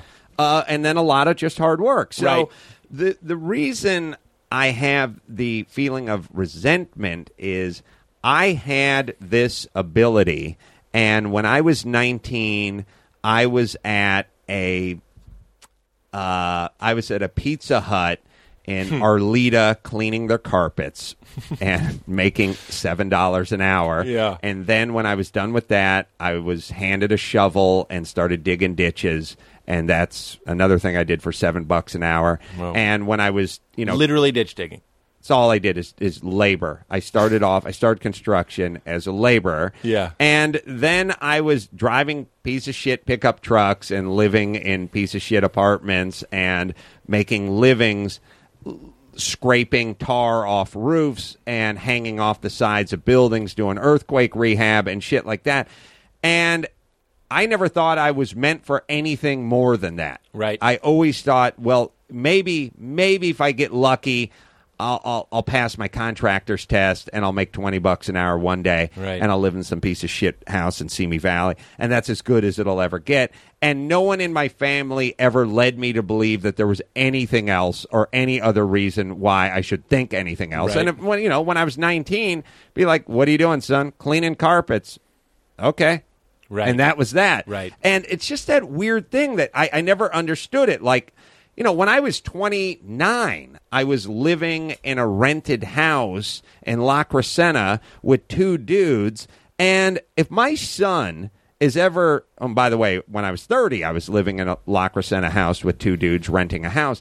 If my son is ever 30 and renting a house with two dudes in La Crescenta, I'm going to come up to him and I'm going to go, What's up?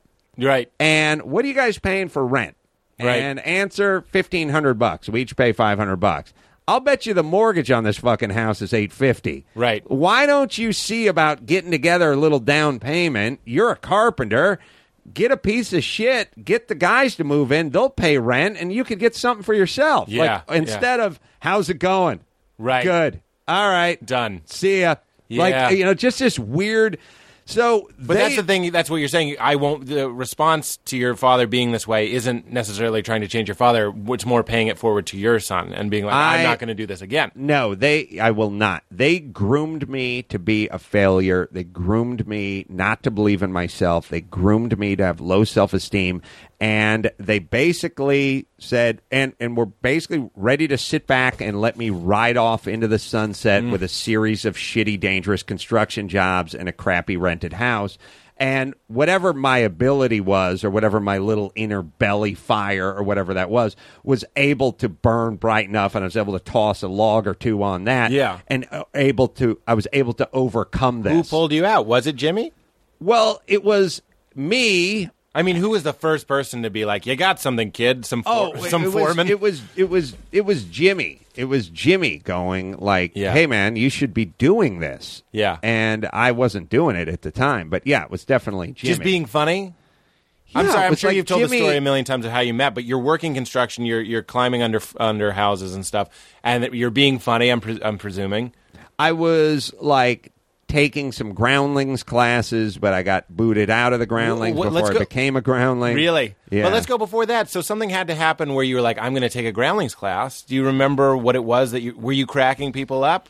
I had this um, thing in uh, this this this rudimentary understanding that was was good and was bad, which was I have a sense of humor. I realize that I'm funnier than the people around me, and I think I have ability in uh, comedic ability. N- That's that was the good thought. That's part A. That's part A. The bad thought that basically uh, was a gill net that choked the life out of that was my upbringing, which was who gives a shit? Yeah. It'll never work out.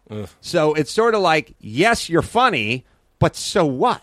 Mm-hmm. Now here's a shovel. Get in a hole with a bunch of Mexicans Funny, and man. get the fuck to work. Right. And good luck telling them whatever Yeah, yeah. jokes you have for them with the language barrier. Yeah. So it was, you may be funny, but it's never going to work out because it never does. Yeah. And no one becomes successful, not from this part of the world. And Right. so, so what? Do you think they were trying to protect you? We have we have a surplus of uh, belief now. Kids are very optimistic. Kids are Yes. like everybody you meet thinks they're going to be you. yes, we're lousy with belief. We're lousy with belief. Yes. Do you think your parents? Uh, will we see a No. resurgence of this? No, they were not. The kids growing up now that are all being told that they could be Ah. Adam Carolla, do you think they're going to raise their kids the way that you raised? Uh, you were raised. Do you see I- what I'm saying? I, here's the thing. Because your parents probably had their ass handed what to them, I right? wanted to, what I want people to understand is I was not raised. Uh, I was not raised. There was no. They were not trying to protect me from anything. They were protecting me from the right. elements. It goes back to It's getting not- an ass beating would have been too much attention. No, it's just get out of the house, do whatever you want. Uh, it's it's not. It's You don't think it was conscious? Like, let's not blow him up because Oh. that's not how the world is. Fuck no. You don't think your parents talked about what, what the you hell I did? No. At night, Oh fuck no! Listen, little Adam. no, no, never. Oh. Listen, what is listen. happening right now? I look. I'll t- I'll tell you what. I never took the SATs in high school. I had scholarships to play football. Yeah. At at you know medium to shitty size, uh, like you know not not Nebraska, not not USC, not football powerhouses. Yeah. I I got recruited. But you would have gone for free. I, I could have gone to, you know, Marshall, Cal Poly Pomona, Cal Poly San Luis Obispo, UC Davis, um, a couple of, uh, you know, in Lewis and Clark, like some weird little schools. Some some football player in his CRV is pulling into his Lewis and Clark locker room, going, "I like our team." Wil- Willamette University. Yeah, I mean, Cal Poly Pomona, Cal Poly San Luis Obispo, or something. I You know, couldn't UC name Davis. ten schools for a thousand dollars. I, right couldn't either. I only remember. Well, I got recruit. I got recruited by these schools. Oh, That's okay. the only That's reason. Sure. Only reason I can name Willamette University. Yeah. I didn't know where the fucking. I didn't even know where Willamette was. Oh, it's a place. It- it's is a it all covered in plastic? It- it's it- like Lamin- la- laminate. laminate. You got it. I only got it because I've done a lot of laminate work. done a lot of formica it work. was a C plus. It was a C Uh, plus. let's see. So the thing is this. C. Well, let's not push with the plus. If- now here's so I no, there was no thoughts of anything. There was just, but there was no no one never thought about them either. But there was no thought we got to hold them down or we got to build them up. The thought was just no thought. You know what this? I'm sorry I say this a million times on the show, but the Chinese proverb of heaven and hell. Hell is everyone has pool cues for chopsticks, and they're trying to feed themselves, and they mm. can't, so they're mm-hmm. starving. And heaven is the same room pool sticks for chopsticks, and they're feeding each other, and that's heaven. It uh-huh. sounds like your house was kind of like hell in the sense that no one's feeding each other, no one's paying attention to anyone else, and it's all just like just try and get your own food in your bowl. And you, Adam Carolla, put the sticks down and said, "I'm going to eat with my hands." Yes, I, I, I said, and by the way, uh, not top ramen, little rich for our blood. We went with the bottom ramen. had. The two cent a pack. Yeah, we went top ramen. It's got the word top in it. Is there medium or bottom ramen? Your grandmother comes in and goes, you know, Bon Jovi makes his own ramen. That's right. Oh, grandma. Oh, she fucking love Jovi, man. yeah. Yeah. Um. So no, I wasn't being set up for anything, and I Yeah. wasn't being. Uh, I, I wasn't being held back or protected from anything. There was no thoughts of anything. I I went to high school.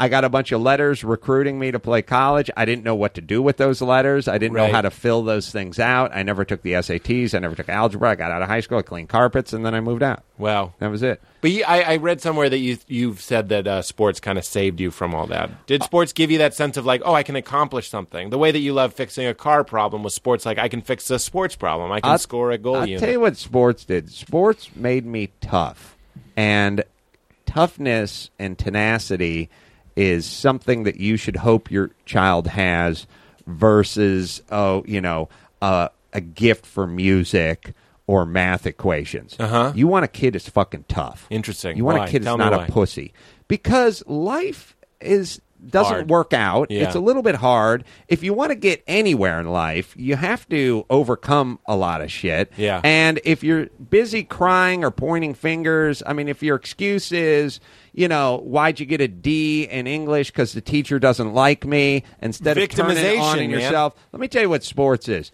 There is no externalization. Your coach gets hold of you and goes, "You fucked up. You missed that block. Fucking if A, you miss that fucking block again, you'll be sitting on the fucking bench." Yeah. And there's here's what there isn't. There, here, here's what does not exist in football. Well, hold on. Let me let me let let me tell you my side of the story. Right. I was told that we were running a draw, so I'm not supposed to pick up. It's like you start you say you get one syllable into Yeah. that shit, and that guy grabs your face mask and goes, "Now you're on the fucking bench. Yeah. you're running laps." Yeah. And th- we know what else they would do Ah. in football. Here's what they would do in football.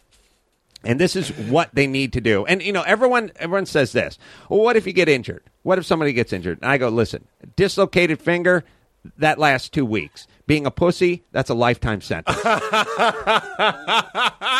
I'm not a puss. I'm not. I, that's the whole thing. Can you So bring I'm it back to victimization? I That- never that's something that I'm I- really interested in. I, I'm not. I will. I never take a sick day. Yeah. I never. I never give myself that. Like I'm not one of these guys that fucking. You, you know, I'm not G. Gordon Liddy, like sitting in a prison cell cutting on myself or Right, anything. right, right. I just go, look, you can do a lot or you can do nothing. I've seen it in my own family. I've seen a bunch of smart people just wither away and do nothing. Uh-huh. Welfare, food stamps, nothing. Just have their fucking knees cut off and have the government just send them a check, send them some food stamps, and tell them just to stay home and fucking rot. Yeah. And I've seen it, and I've seen people do amazing things. Right.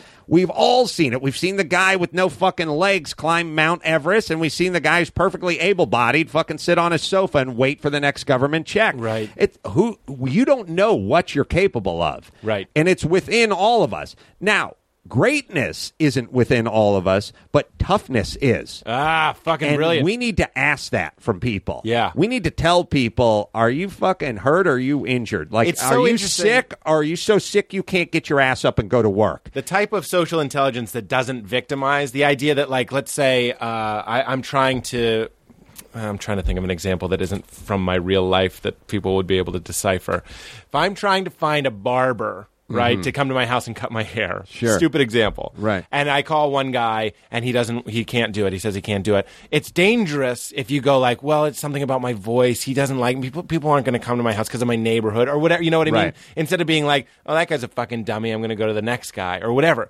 Victimization is a terrible, terrible, Terrible. cancer. That's what that's what invigorated me about what you're saying. The idea that sports is like, no, it's black and white. You fucked up. Get to the bench instead of being like, oh, it's because it's not fair. The Right. ball doesn't. My hands. You know no, what they, you know, you know what they would do.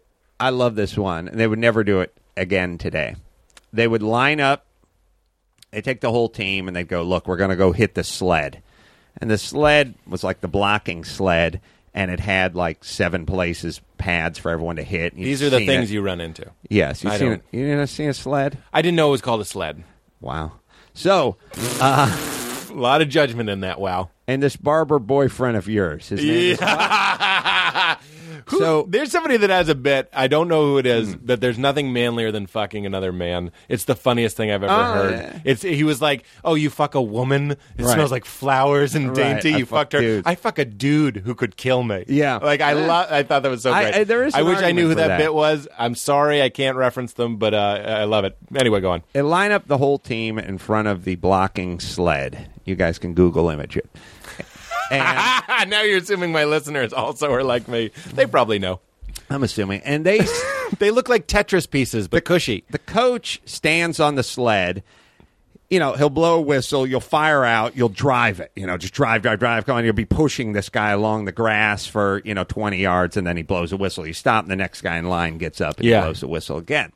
Now, when I used to play, he'd hold the ball out, and he'd say, "Look, this is the ball, and you guys all get in your stance. You're on defense, and when you see the ball move, you fire out and hit the sled.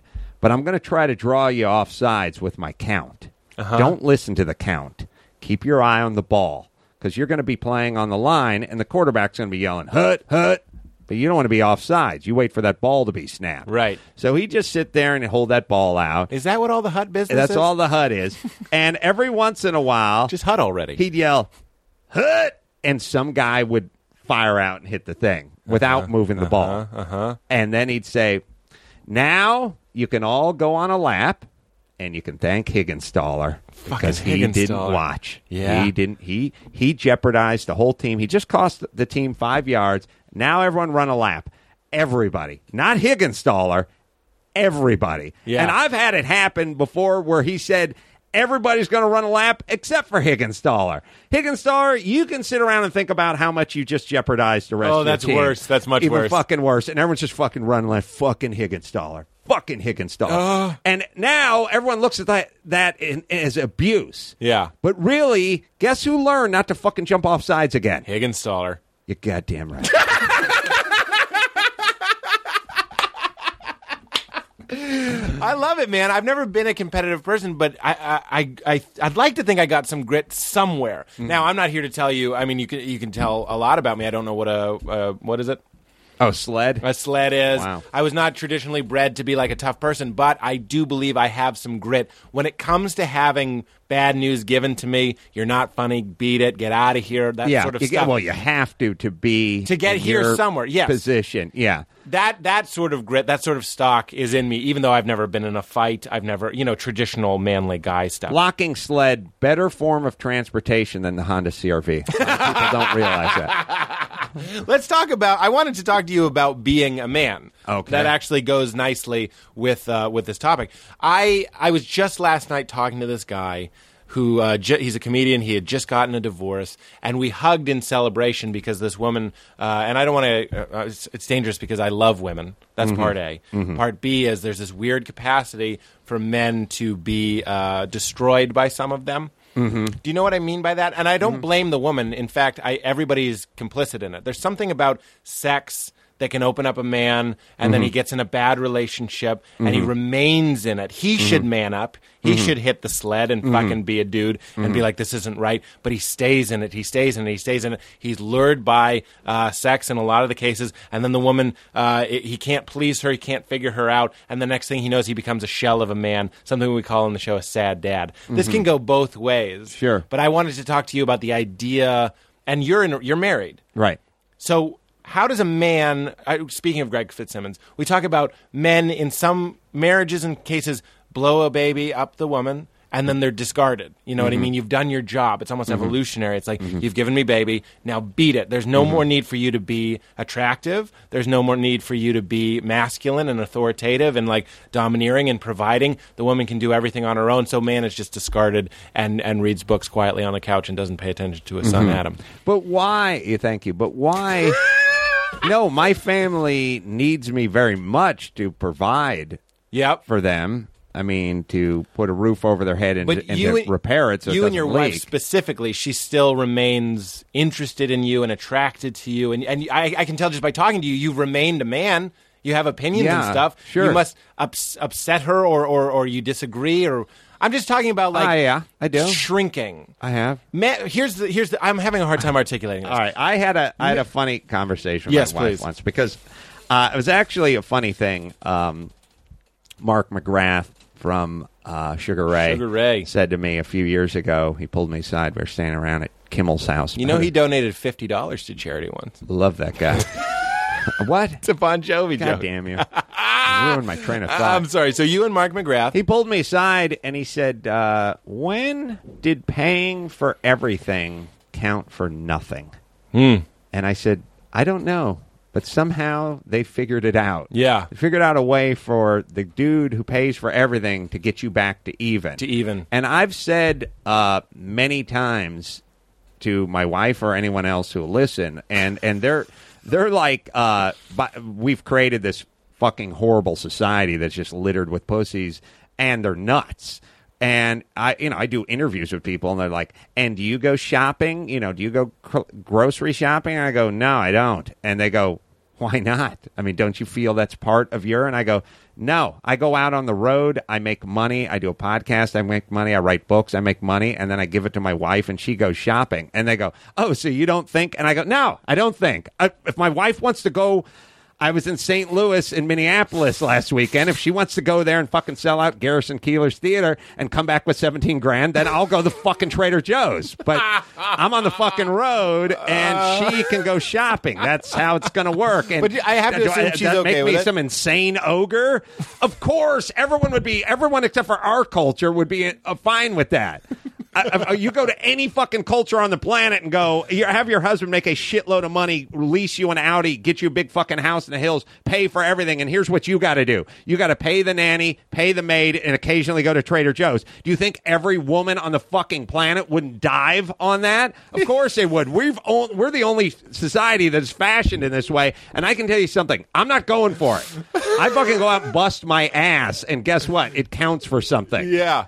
I agree with that. And I think there are a lot of women that do. Your wife has to think. Your ha- wife has to think like you do. And she's like, that counts for something. She, they, so, it's in between, but I mean, like, like, you get a lot of like, uh, the kids are having a cupcake party at noon on Tuesday. Can you go over to their preschool? Right. And it's like, Well, the- no, I work. The problem is, though, Adam, is that that type of love currency, the current, the love of giving and providing, doesn't really excite people. I know it, it is. It's not provocative, But I actually not attractive. agree. I agree. I, I What? I had parents that paid for everything for me, and that got old by age eight. Hanging, look, It was like I, I like I'd like that a lot, Dad, but I'd rather you like throw the ball. Well, you can do. Listen, I I'm not one of those dads that that's like I got to hold it back so my son or my daughter looks at me as the dude.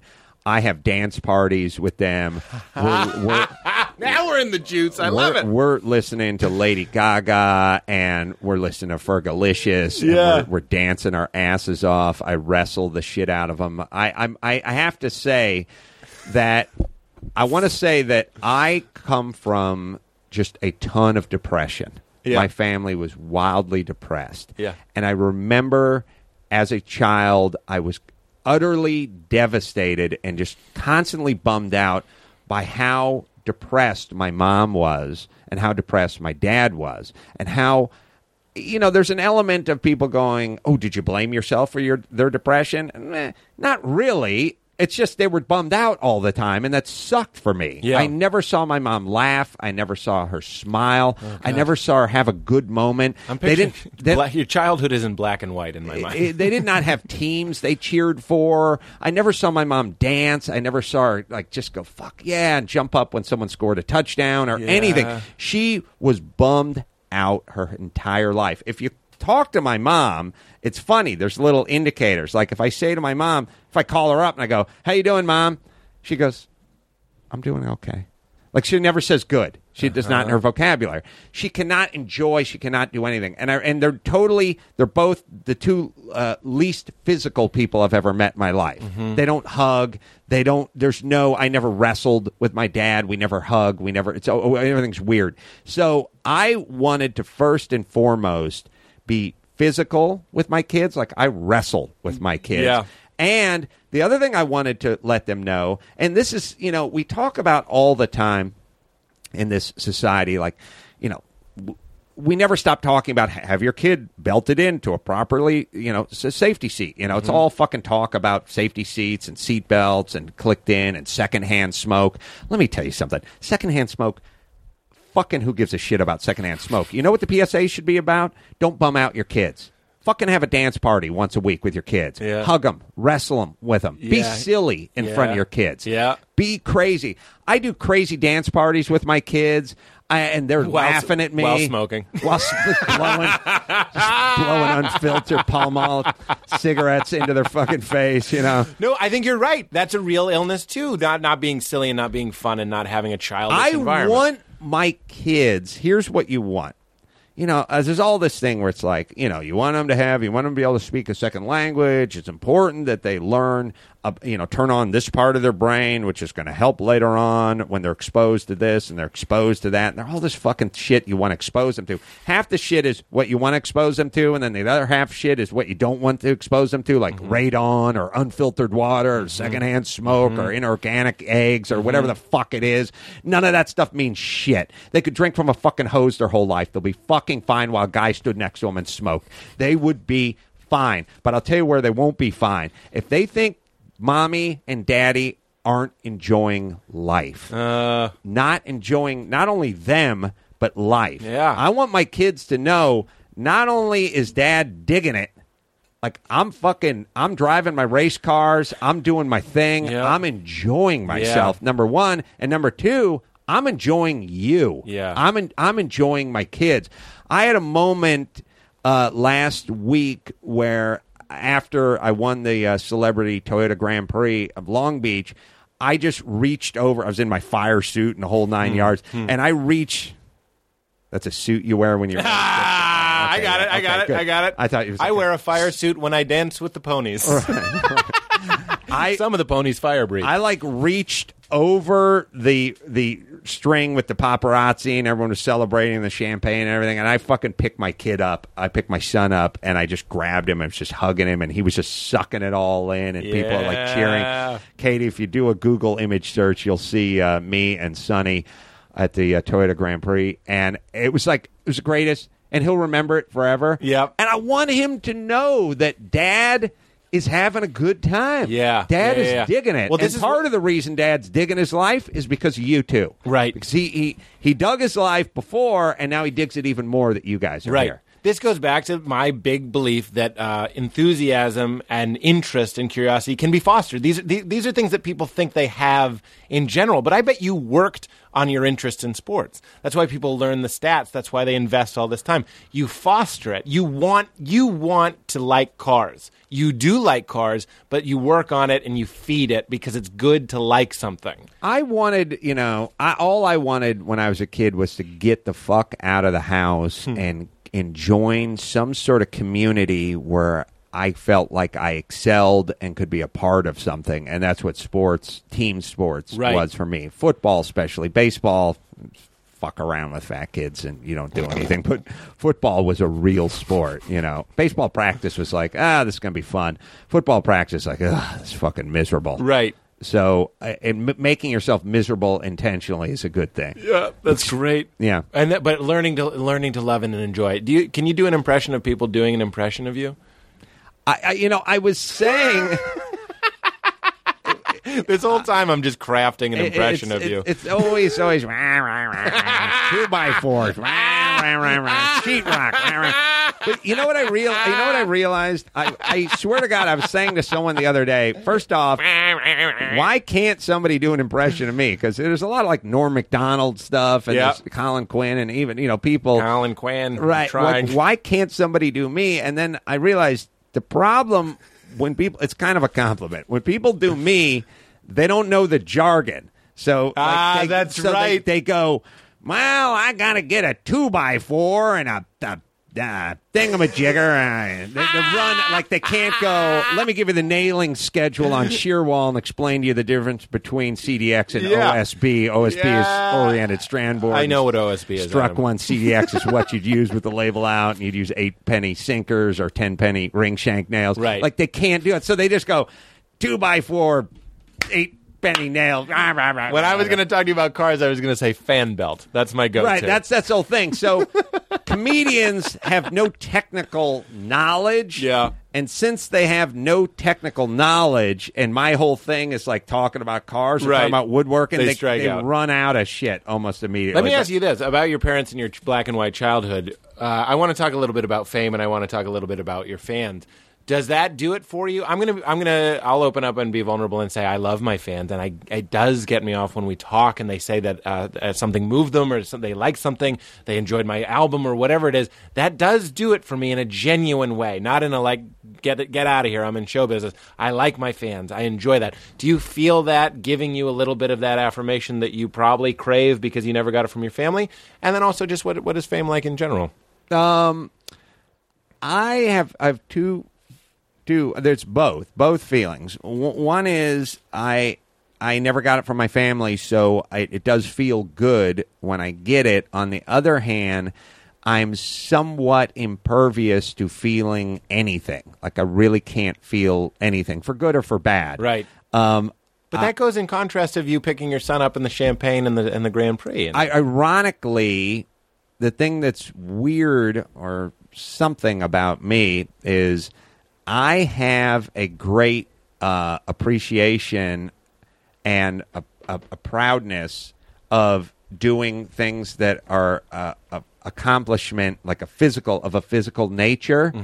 Um, I don't have it with comedy, and I don't have it with show business. you don't. No. So I. You- but you have specials. You have uh, the book, that sort of No, stuff. I know, The but I don't feel different. that way. You, you see, the thing, the thing about it, uh, uh, I, honestly, um, six months ago, I did the uh, Monterey Rolex historic races, where it's like the biggest race at Laguna Seca in Monterey. I know the Monterey. and you know where Monterey is, sure. I know that. I, I, Well, there's a racetrack up there called Laguna Seca, and they have I know the, Laguna Seca. They have the biggest. I raced in that. Oh, okay. So I don't have with to a tell you. standard with the carburetor and the fan belt. It and they was, have. a, it was a CRV actually. you raced a CRV. I did. Yeah, I didn't know they had ripped that class out the engine. vintage. Yeah. they had and I did a race and I won the Rolex Cup for this race. I won the uh, and I was over the moon about it. Like, Yes. I was really wildly proud about it and I, and I loved it. It was a great feeling and I was excited about winning this race. Uh, I like physical stuff and when it comes to the comedy part of life, like, you know, writing the books or doing the podcast or whatever that is, I look at that as just my job and it's supposed to be your job. And to me, it's weird because if I I, I went out um, last weekend, as I said, I went to St. Louis. I sold 800 tickets. The place holds 900 or, or maybe more. And I didn't sell the place out. And then I went to Minneapolis and sold the place out, maybe a thousand seats, and had a really good show. But the St. Louis show, it wasn't that great. I mean, it just it just wasn't. I could have been better. Uh, the place wasn't sold out. Did you know it wasn't sold out when you went out? yeah, I could see like the, there was room on the balcony, and you know when uh, I got home, uh, you know my wife or somebody said how to go, and I said St. Louis sucked, Right. and I not St. Louis didn't suck. I wasn't as good Right. as I should have been, Right. and my wife said I was reading some tweets, and everyone from St. Louis seemed to like you, and I said, eh, I wasn't. I could have been better. Now, so the point is, is I wasn't really pumped up about the success of of Minneapolis. I was more bummed out about not Uh-huh. doing as well as I should have done Kind in St. Louis. I understand that. And my look at I look at myself as a as like an airplane pilot when it comes to comedy, which is I don't need a fucking hand job every time I land an airplane. That's Right. that's my job. Like my Right. job is to sell out the theater and then do, Entertain. do 90 100 minutes kick ass make everyone who went to that place leave and go fuck that was great Yeah. and if it comes up short of that i fucked up Right. and so the the, the Take, high a, take end a lap, Carolla. Right, the high end part of it, I'm supposed to do that. They paid forty bucks Yeah, for a ticket. yeah, you know, yeah. You're, you're supposed to be good. Yeah. So I never really have the like, oh man, does this feel good? I really just have the, uh, that didn't turn out as good as you thought it Yeah. as it, as it could have. And believe me, it feels good to go out and do the Tonight Show and have people laugh and have people say that was great. Right. But I'm almost immediately over that. And when it comes to Well, does the joy burn off quickly? You do Minneapolis, Uh, oh. and does it burn up it's fast? gone th- that day, that night. I, I, I, I, love talking about this sort of stuff. I got a, a bit of good news. I booked a part in a, in a thing, and, I, and I, I got it, and I was like, I want to monitor how long this lasts, Uh-huh. right? And I started driving here to this podcast, and I hit traffic, and I got really mad because I was like, of course, the day Adam Carolla is here, you know, a lot of the people that do the podcast are friends of mine. They'll understand Sure. 10, 15 minutes. I didn't want to leave you waiting. And I'm in the car, and I'm like, instantly filled with wrath and rage and just upsettedness. And then I had to keep coaching myself to be like, but that good thing, but the good thing started getting more Right. and more tarnished. Well- but, but here's the thought I had, and I Yes. bet you agree. I'm addicted to my work. My work gives me highs that I, I would put against any drug. I haven't done many drugs, but I'd put it against any drug. It burns up and fills me with light and joy. I'm addicted to it, but I don't pay for my drug. My drug pays me. Mm-hmm. Right? wow. It's fucking great. Well, I listen. I'd put my life against anybody. It's I great. it, look. Don't get me wrong. From a guy who did earthquake rehab, crawling under condemned buildings and digging footings with a coffee can. so much digging. Oh, it fucking sucks. Dirty. You have no fucking idea how shitty a life I've led and how sh- how many shitty jobs I've had. I'm, you know, starting with McDonald's and going to carpet cleaning, ditch digging. Look, the notion that I can, you know, leave Burbank Airport at three in the afternoon, land in Seattle at five in the afternoon, go to my hotel, mm-hmm. take a nap, mm-hmm. uh, watch a little TV, go to the Moore Theater, sell it out, mm-hmm. and walk out of there with thirty five thousand dollars and go on a plane the following morning, go home. Is I will never mistake for work. Yeah. It's never. It's not work for me. Right. It, it just isn't. It, it. I will never count that as work. And one of my missions in life is not to get bitchy about show business. You Right, know, it's right, like right. I did uh, Fitzsimmons podcast last night, and then I did my podcast last night, and then my assistant said, "Oh, you got you got Pete's podcast to do tomorrow morning," and I was like, "Fine." Like, Right. I wasn't like, "Oh fuck, I'm ta- I'm so tired of talking." like it's fucking talking. It's not roofing. It's talking. Ah, I It's love your perspective. That's coal great. mining Yes. it's talking i understand that Yeah. so and i never want to treat it like uh the drudgery of, Yes. of having pete ask me about my childhood and you've seen the other side. You like you keep saying and the I've digging. had horrible jobs. And by Yeah. the way, you know, next time you're going to a gig, when you're going through the airport, look at the poor sack who's checking your bag at the TSA. Yeah, look at the yeah. poor bitch behind the counter at Southwest. Look at the chick who's giving you the peanuts and the Miller Lite when you're on the plane. Right. Think any of those fucking people have it as good as you? Right. The guy's handling the bags, the guy's Right. working in the tower, whatever. that's a- None of them. Everyone you pass, the guy picks you up in the town car. Everybody has a shitty. When you check into the hotel, the person behind the counter there.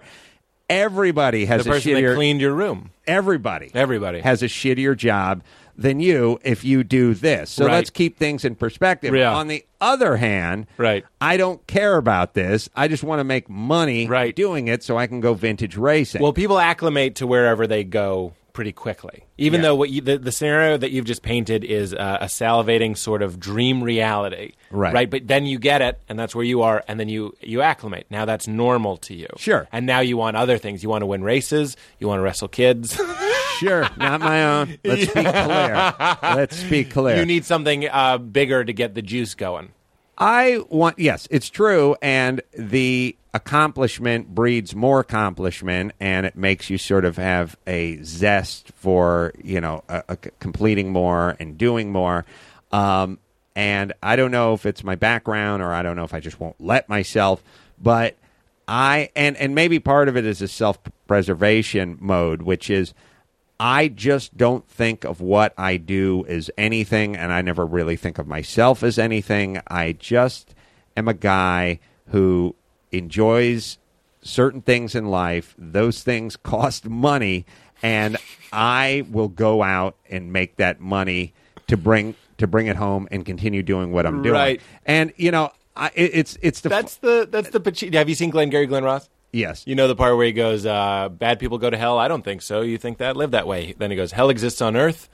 Yes, I Yes. won't live in it. That's Yes. what he says. It sounds to me like you are trying to create the best you can for yourself. You're like, I like this. I like this. I'm going to work my ass off to get those things. Yeah, I don't think you know. I don't think twice about you know career go this way, go that way. What I'm doing, what I should be doing. Like you know, people go, "Hey, did you ever feel like maybe you could have done this or you should have done that?" And I go, I, I, I never think about it. Right. Well, you've had your share of failures. Uh, Yeah. I remember there was a time I was I was driving around uh, New York City, and on the way from New York to Boston, I saw like four or five billboards that were different shows you were on. It was Really? insane. Yeah. It was right when the, I believe All a failed. carpentry show came out. That's right. And it was like something happened. You must have been in a pretty in- invigorating swirl of of heat. I guess we call that. Phone keeps ringing. These things are happening. Carpentry show on Uh, yeah. some Discovery? some discovery.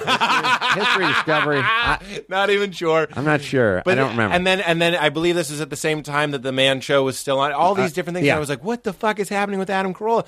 And then, and then you know, you've been in the business long enough. Give me a year. Some of those will still exist. Some of them won't exist. yes. Oh, I've done a thousand. Uh, my last like three or four pilots have failed. Is that hitting the bag? Is that getting your face mask grabbed, or is that the toughness? Do you have that toughness that helps you get through that stuff? you know, I've I have a couple feelings about like failed pilots, which Sure. which I've done a bunch of. Um, first off, they pay you, Right. you know, so you got paid. Right. If they chose not to put it on the air, they chose not to put it on the air, and I didn't agree with their decision. I thought the product was good, and if I thought the product sucked, then I'd feel really shitty about it. Right. But I thought each time I did a pilot, it was a good product. Right. And it was probably better than good, but somebody chose not to do it. Now, someone says, why? Why didn't they put it on? And I go, I don't know. I didn't ask. Right. I don't care. They, Right. they made the decision. And that's it. You don't need to fucking know why. Right. When somebody wants to break up with you, But see, most you don't people need to do know. want to. I don't know give why. a shit. It's funny That's that you their- say that because Jay Leno, when they took the Tonight Show from him, also made that analogy. He said, "I'm the kind of guy. A girl breaks up with me. I say, okay, see you later." He doesn't say why. Right. He just because "You don't want to be with me, okay." Well, it's Of their, course he went back their there. prerogative, Right. and it's what they've paid for. Right. You know, they put out two and a half million bucks to do a pilot. Uh, I spent it. I got I don't know, 150 grand of it or 200 grand of it or whatever I got, and they didn't put it on. Yeah. So I'll move on. So a, I got paid. And they chose not to do it. This is a business, you know, super high attrition. I mean, it's like playing baseball and you not getting a hit or a home run and walking back to the dugout and trying to explain to everyone what happened. Well, Right. I got it news for you. If you get a hit every third time you get up at doing bat, your you're doing Hall pretty of Fame. fucking good. Hall of Fame, right? So there's Well, an element of that. And and look, there are things I've done where I've went, well, that wasn't the best thing in the world. And then there's things I've done where I've went, oh, that was really good. You know, the home improvement show. Yeah. Everyone everyone says to me, "Oh, that was a great show. We love that show." I mean, literally TV Guide said this is the best home improvement show that's ever been on the air. And it lasted one season and it's gone. Right. And people said, What happened? Why would they cancel that show? It was so good. And I go, I don't know. Yeah. I didn't talk to anybody Is- about it. is I the- have no fucking idea. Is your podcast a way of taking the power back for yourself and being like, nobody's going to cancel this? I'm going to do it my own way. Um, there's an element of I you know if you write books, if you do live theater shows or, or stand up shows, if you do a podcast, yes, there is a way of removing. I've always said this, and I've always looked to sort of internalize a little bit because externalizing does you no good. And uh, I've always said even and, and you should all do this in your lives, which is if you go down to a store, you want to go down to the guitar store and look at some vintage guitars, and it's a Wednesday and it's one in one in the afternoon, and you go down there and you go and it's locked and it's closed, and you go, what the fuck? Middle of the day, middle of the week? What what what are they locked for? And it says eh, closed on Wednesday, and you and you drive home and you go, fuck that. What the fuck's wrong with those people? Why would you be closed on a Wednesday? You know what you should be saying to yourself? I should have called. I should have called and checked to see if they were open. Keep it on Now, yourself. people might say, well, why would you call? It's Wednesday, middle of the week. Well, I don't know, but that's the only way you're going to learn anything. Right. So drive home and say, A, I think it's dumb that they would close their store, but next time I'll go ahead and make the call. And for me, It's assuming responsibility.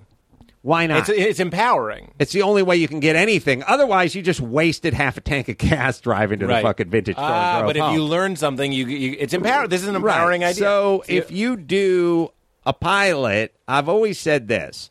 Um, I used to box a little bit, and if you want to make sure that you're going to get away, you're going to leave that ring with a win.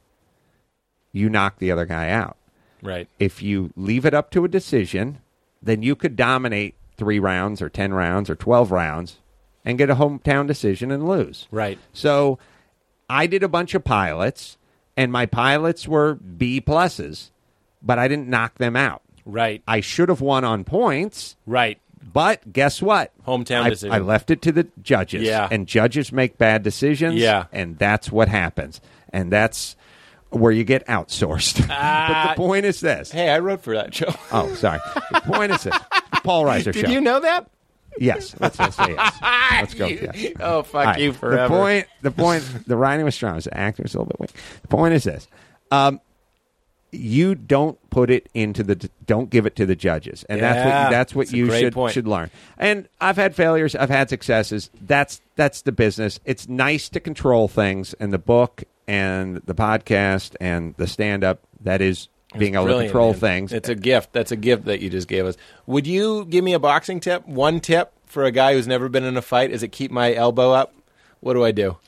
Are How you, do- how are you I- fighting how do another I guy? punch a Keep man? your elbow up. Somebody said once if you keep your elbow up, if you miss the punch, you'll hit him in the face with your elbow. Oh, oh, I see. I don't Okay. know. What do well, I in know? your stance, you're supposed to keep your elbow sucked in so you don't get tuck them in? Yeah, tuck, fuck, Yep. tucked in the ribs there. Um, okay, well, here's my tip I'll give to you. But now My dad always just said hit him in the balls. He said take a bow. That's what he says. I'm, I'm, wow.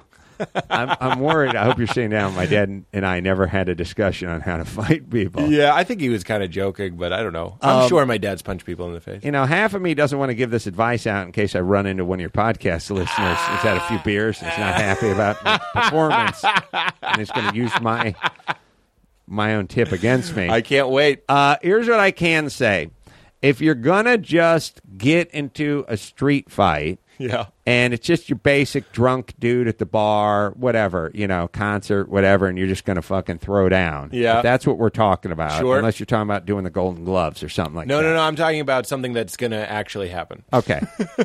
Not, Okay. I didn't enter, Okay. and I'm a Um, big. I'm a big guy. Here's what I will say: A lot of reach. most people are right-handed, Uh huh. and their thus their left hand is worthless. Right. and they won't punch with it. They have no idea how to punch with it. The thing that makes boxers sort of dangerous is their weak arm is pretty good. Right. They can throw jabs, hooks, and uppercuts with their weak arm Right. and still hit hard and knock you out. Right. So there's a lot of boxers that are left hookers who will they're right-handed, but they knock you out with their left hand. Right, right, right. So if you're going to get into a street fight with a guy uh, I've implemented this at, on occasion or two. Keep in mind that he's going to be right-handed, and besides, us left-handed people are too creative. We never lower ourselves to that level anyway. but it, Are you left-handed? yeah, I, I love it when other left-handed guys who drive trucks come up to me and explain that we're more creative than Yeah, other people. yeah, Like, yeah. So he is going to fight you in the street, and when he squares off, do not worry about his front hand. Yeah. He will do nothing with that front hand except for maybe paw a little bit. He's going to try to throw the right hand. Right. And when the right hand comes, it's going to be big and it's going to be looping and you'll see it coming a mile away. So do not worry about the front hand. Only focus on the backhand and understand that that thing's going to have horrible form. It's not coming straight down the pike. It's coming in a roundabout way, and you have plenty of time. And if you can get your left hand working just a little bit, you can jab him in the face and fuck him up, especially bare knuckled, way before his right ever gets near you. Really? Yes. So what are we doing? Are we waiting for him to throw that first punch? I went to a Quaker school, by the way. I'm a pacifist. All I'm saying is don't worry about the left. I can remove that from the equation Yeah. and focus on the right, and that's coming wide. Yeah. and so you have plenty of time to make a decision. Very interesting. Will you be my dad? Yes, I should. Let me see if I got everything before we go to the final topic. The final to- You're fucking great. Do you know that? It's nobody has opinions anymore. Have you noticed that? No one has opinions. I I think they may keep them to themselves, or Well, people are afraid of being judged or whatever. right, or called a fill in the blank or whatever it is. Yeah, we we got everything, which means we we talk about God at the end of the show. Okay. I understand you're an atheist. Yeah, Is that right? I don't want to be. You mean you want to believe in something? Yeah, Don't. I mean, uh, it's let- too let- late for let, that. Uh, let me put this argument towards you. Uh, it's not. It's not even an argument. It's just something I'm, I've been thinking about this week, which is life and afterlife doesn't seem to make any sense. But life doesn't make any sense. Mm-hmm. I kind of feel like an afterlife makes as much sense as this one. We didn't show up here and go, "This doesn't make any sense." So why, when we die, it, it seems to reason that it's possible that our souls exist and we go somewhere else and we go, "Oh, that's weird. I thought it was over." Are Mm-hmm. you open to that at all? Uh, my problem with the afterlife is it's born from grandiosity. It's like I hear people say, "Well, what do you mean this can't just be it?" And Yeah. it's like, why can't it be it? Because Yeah. it's that way for the ha- for the cow you're consuming that's in that hamburger patty. Right. It's that way for your It is dog. convenient. It's convenient. It's that way for the sequoia tree, and it's that way for that whale that just beached itself. So Ah, but is it that way for the sequoia tree? he will grow again, won't he? And, Well- the, and the cow too, I suppose. Will. I, I uh, mean, I I sort of believe whenever there is a premise that is sort of convenient or self-serving, Yeah. I would ask that you probably examine it pretty closely, Right. Because it does seem like well, just about every culture has a religion, and the one thing they agree on, and they don't agree on much, but the one commonality is is when you die.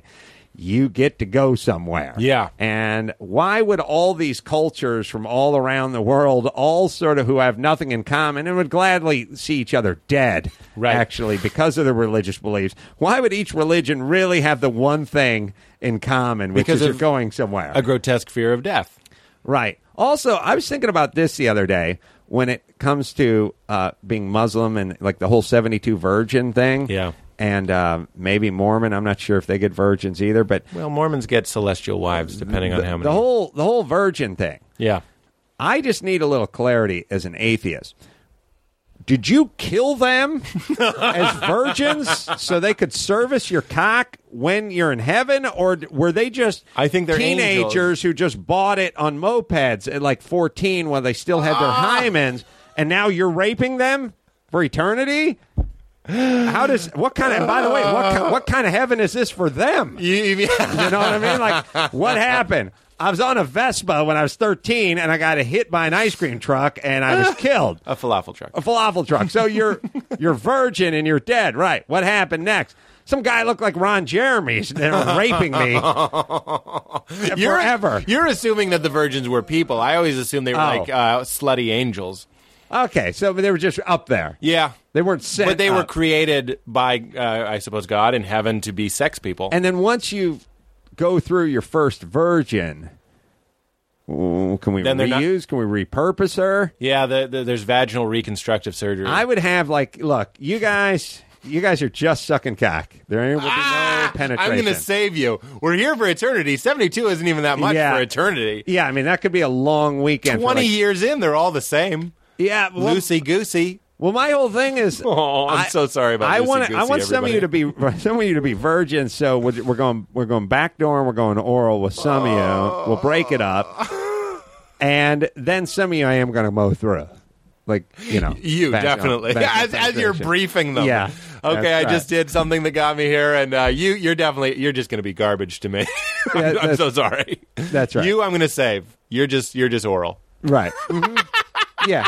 Yeah. Hello Kitty T-shirt. Come with me. Or you damn. I don't know. No, I can't. I can't figure out all your names. You're right. I'm suspicious. I grew up uh, uh, Protestanty, and then when I remember when I met my first Mormon, I I, I thought it, it felt a little too man-made, a little manufactured, because I had to come to terms with it. I was like, Most of these things uh, not only are man-made, but they're man-made. Like, Yeah, man-made, They have man-made. to do with the dudes, Yeah. and like, uh, like this Well, does seem like the kind of thing a white dude would have cooked up if he gave him a steno pad Yeah. and some time. Like Right. you got a bunch of dudes together. Like, Yeah. how's it work? Well, let's see. We live forever. Yeah, yeah. There's a bunch of hot virgins that are gonna like service us when we get up. Yeah, uh huh. yeah, yeah. what about kegerator? Anything going on? like, like there's it's a lot of like dude.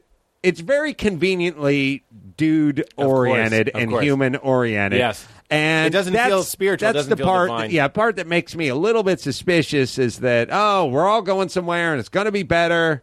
I think you should be suspicious, but let, us break it down to the most basic thing that you might want, not even want to believe in, but like thinking about the idea of a soul, some sort of uh, identity. I don't have any of that, but I'll tell you what I do believe.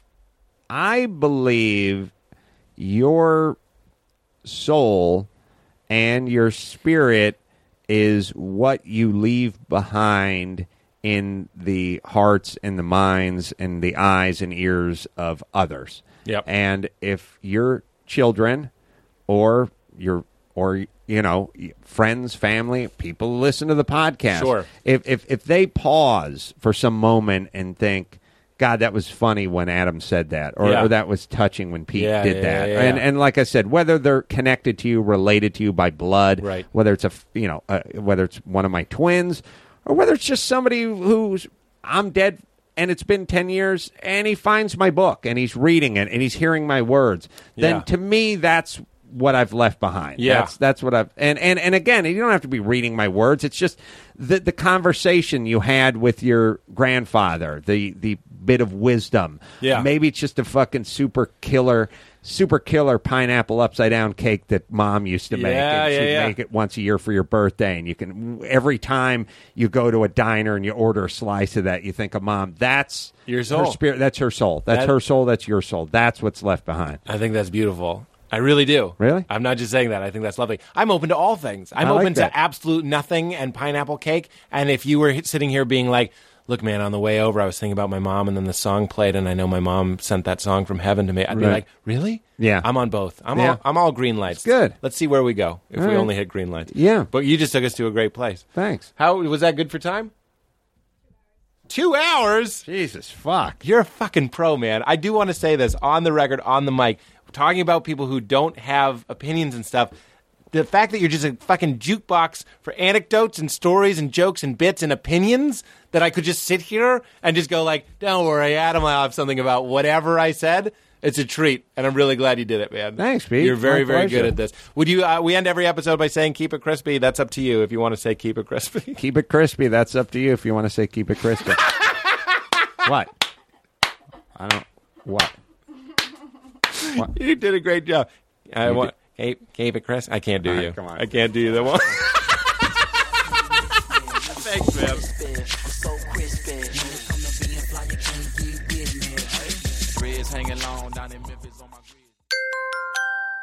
Now leaving Nerdist.com.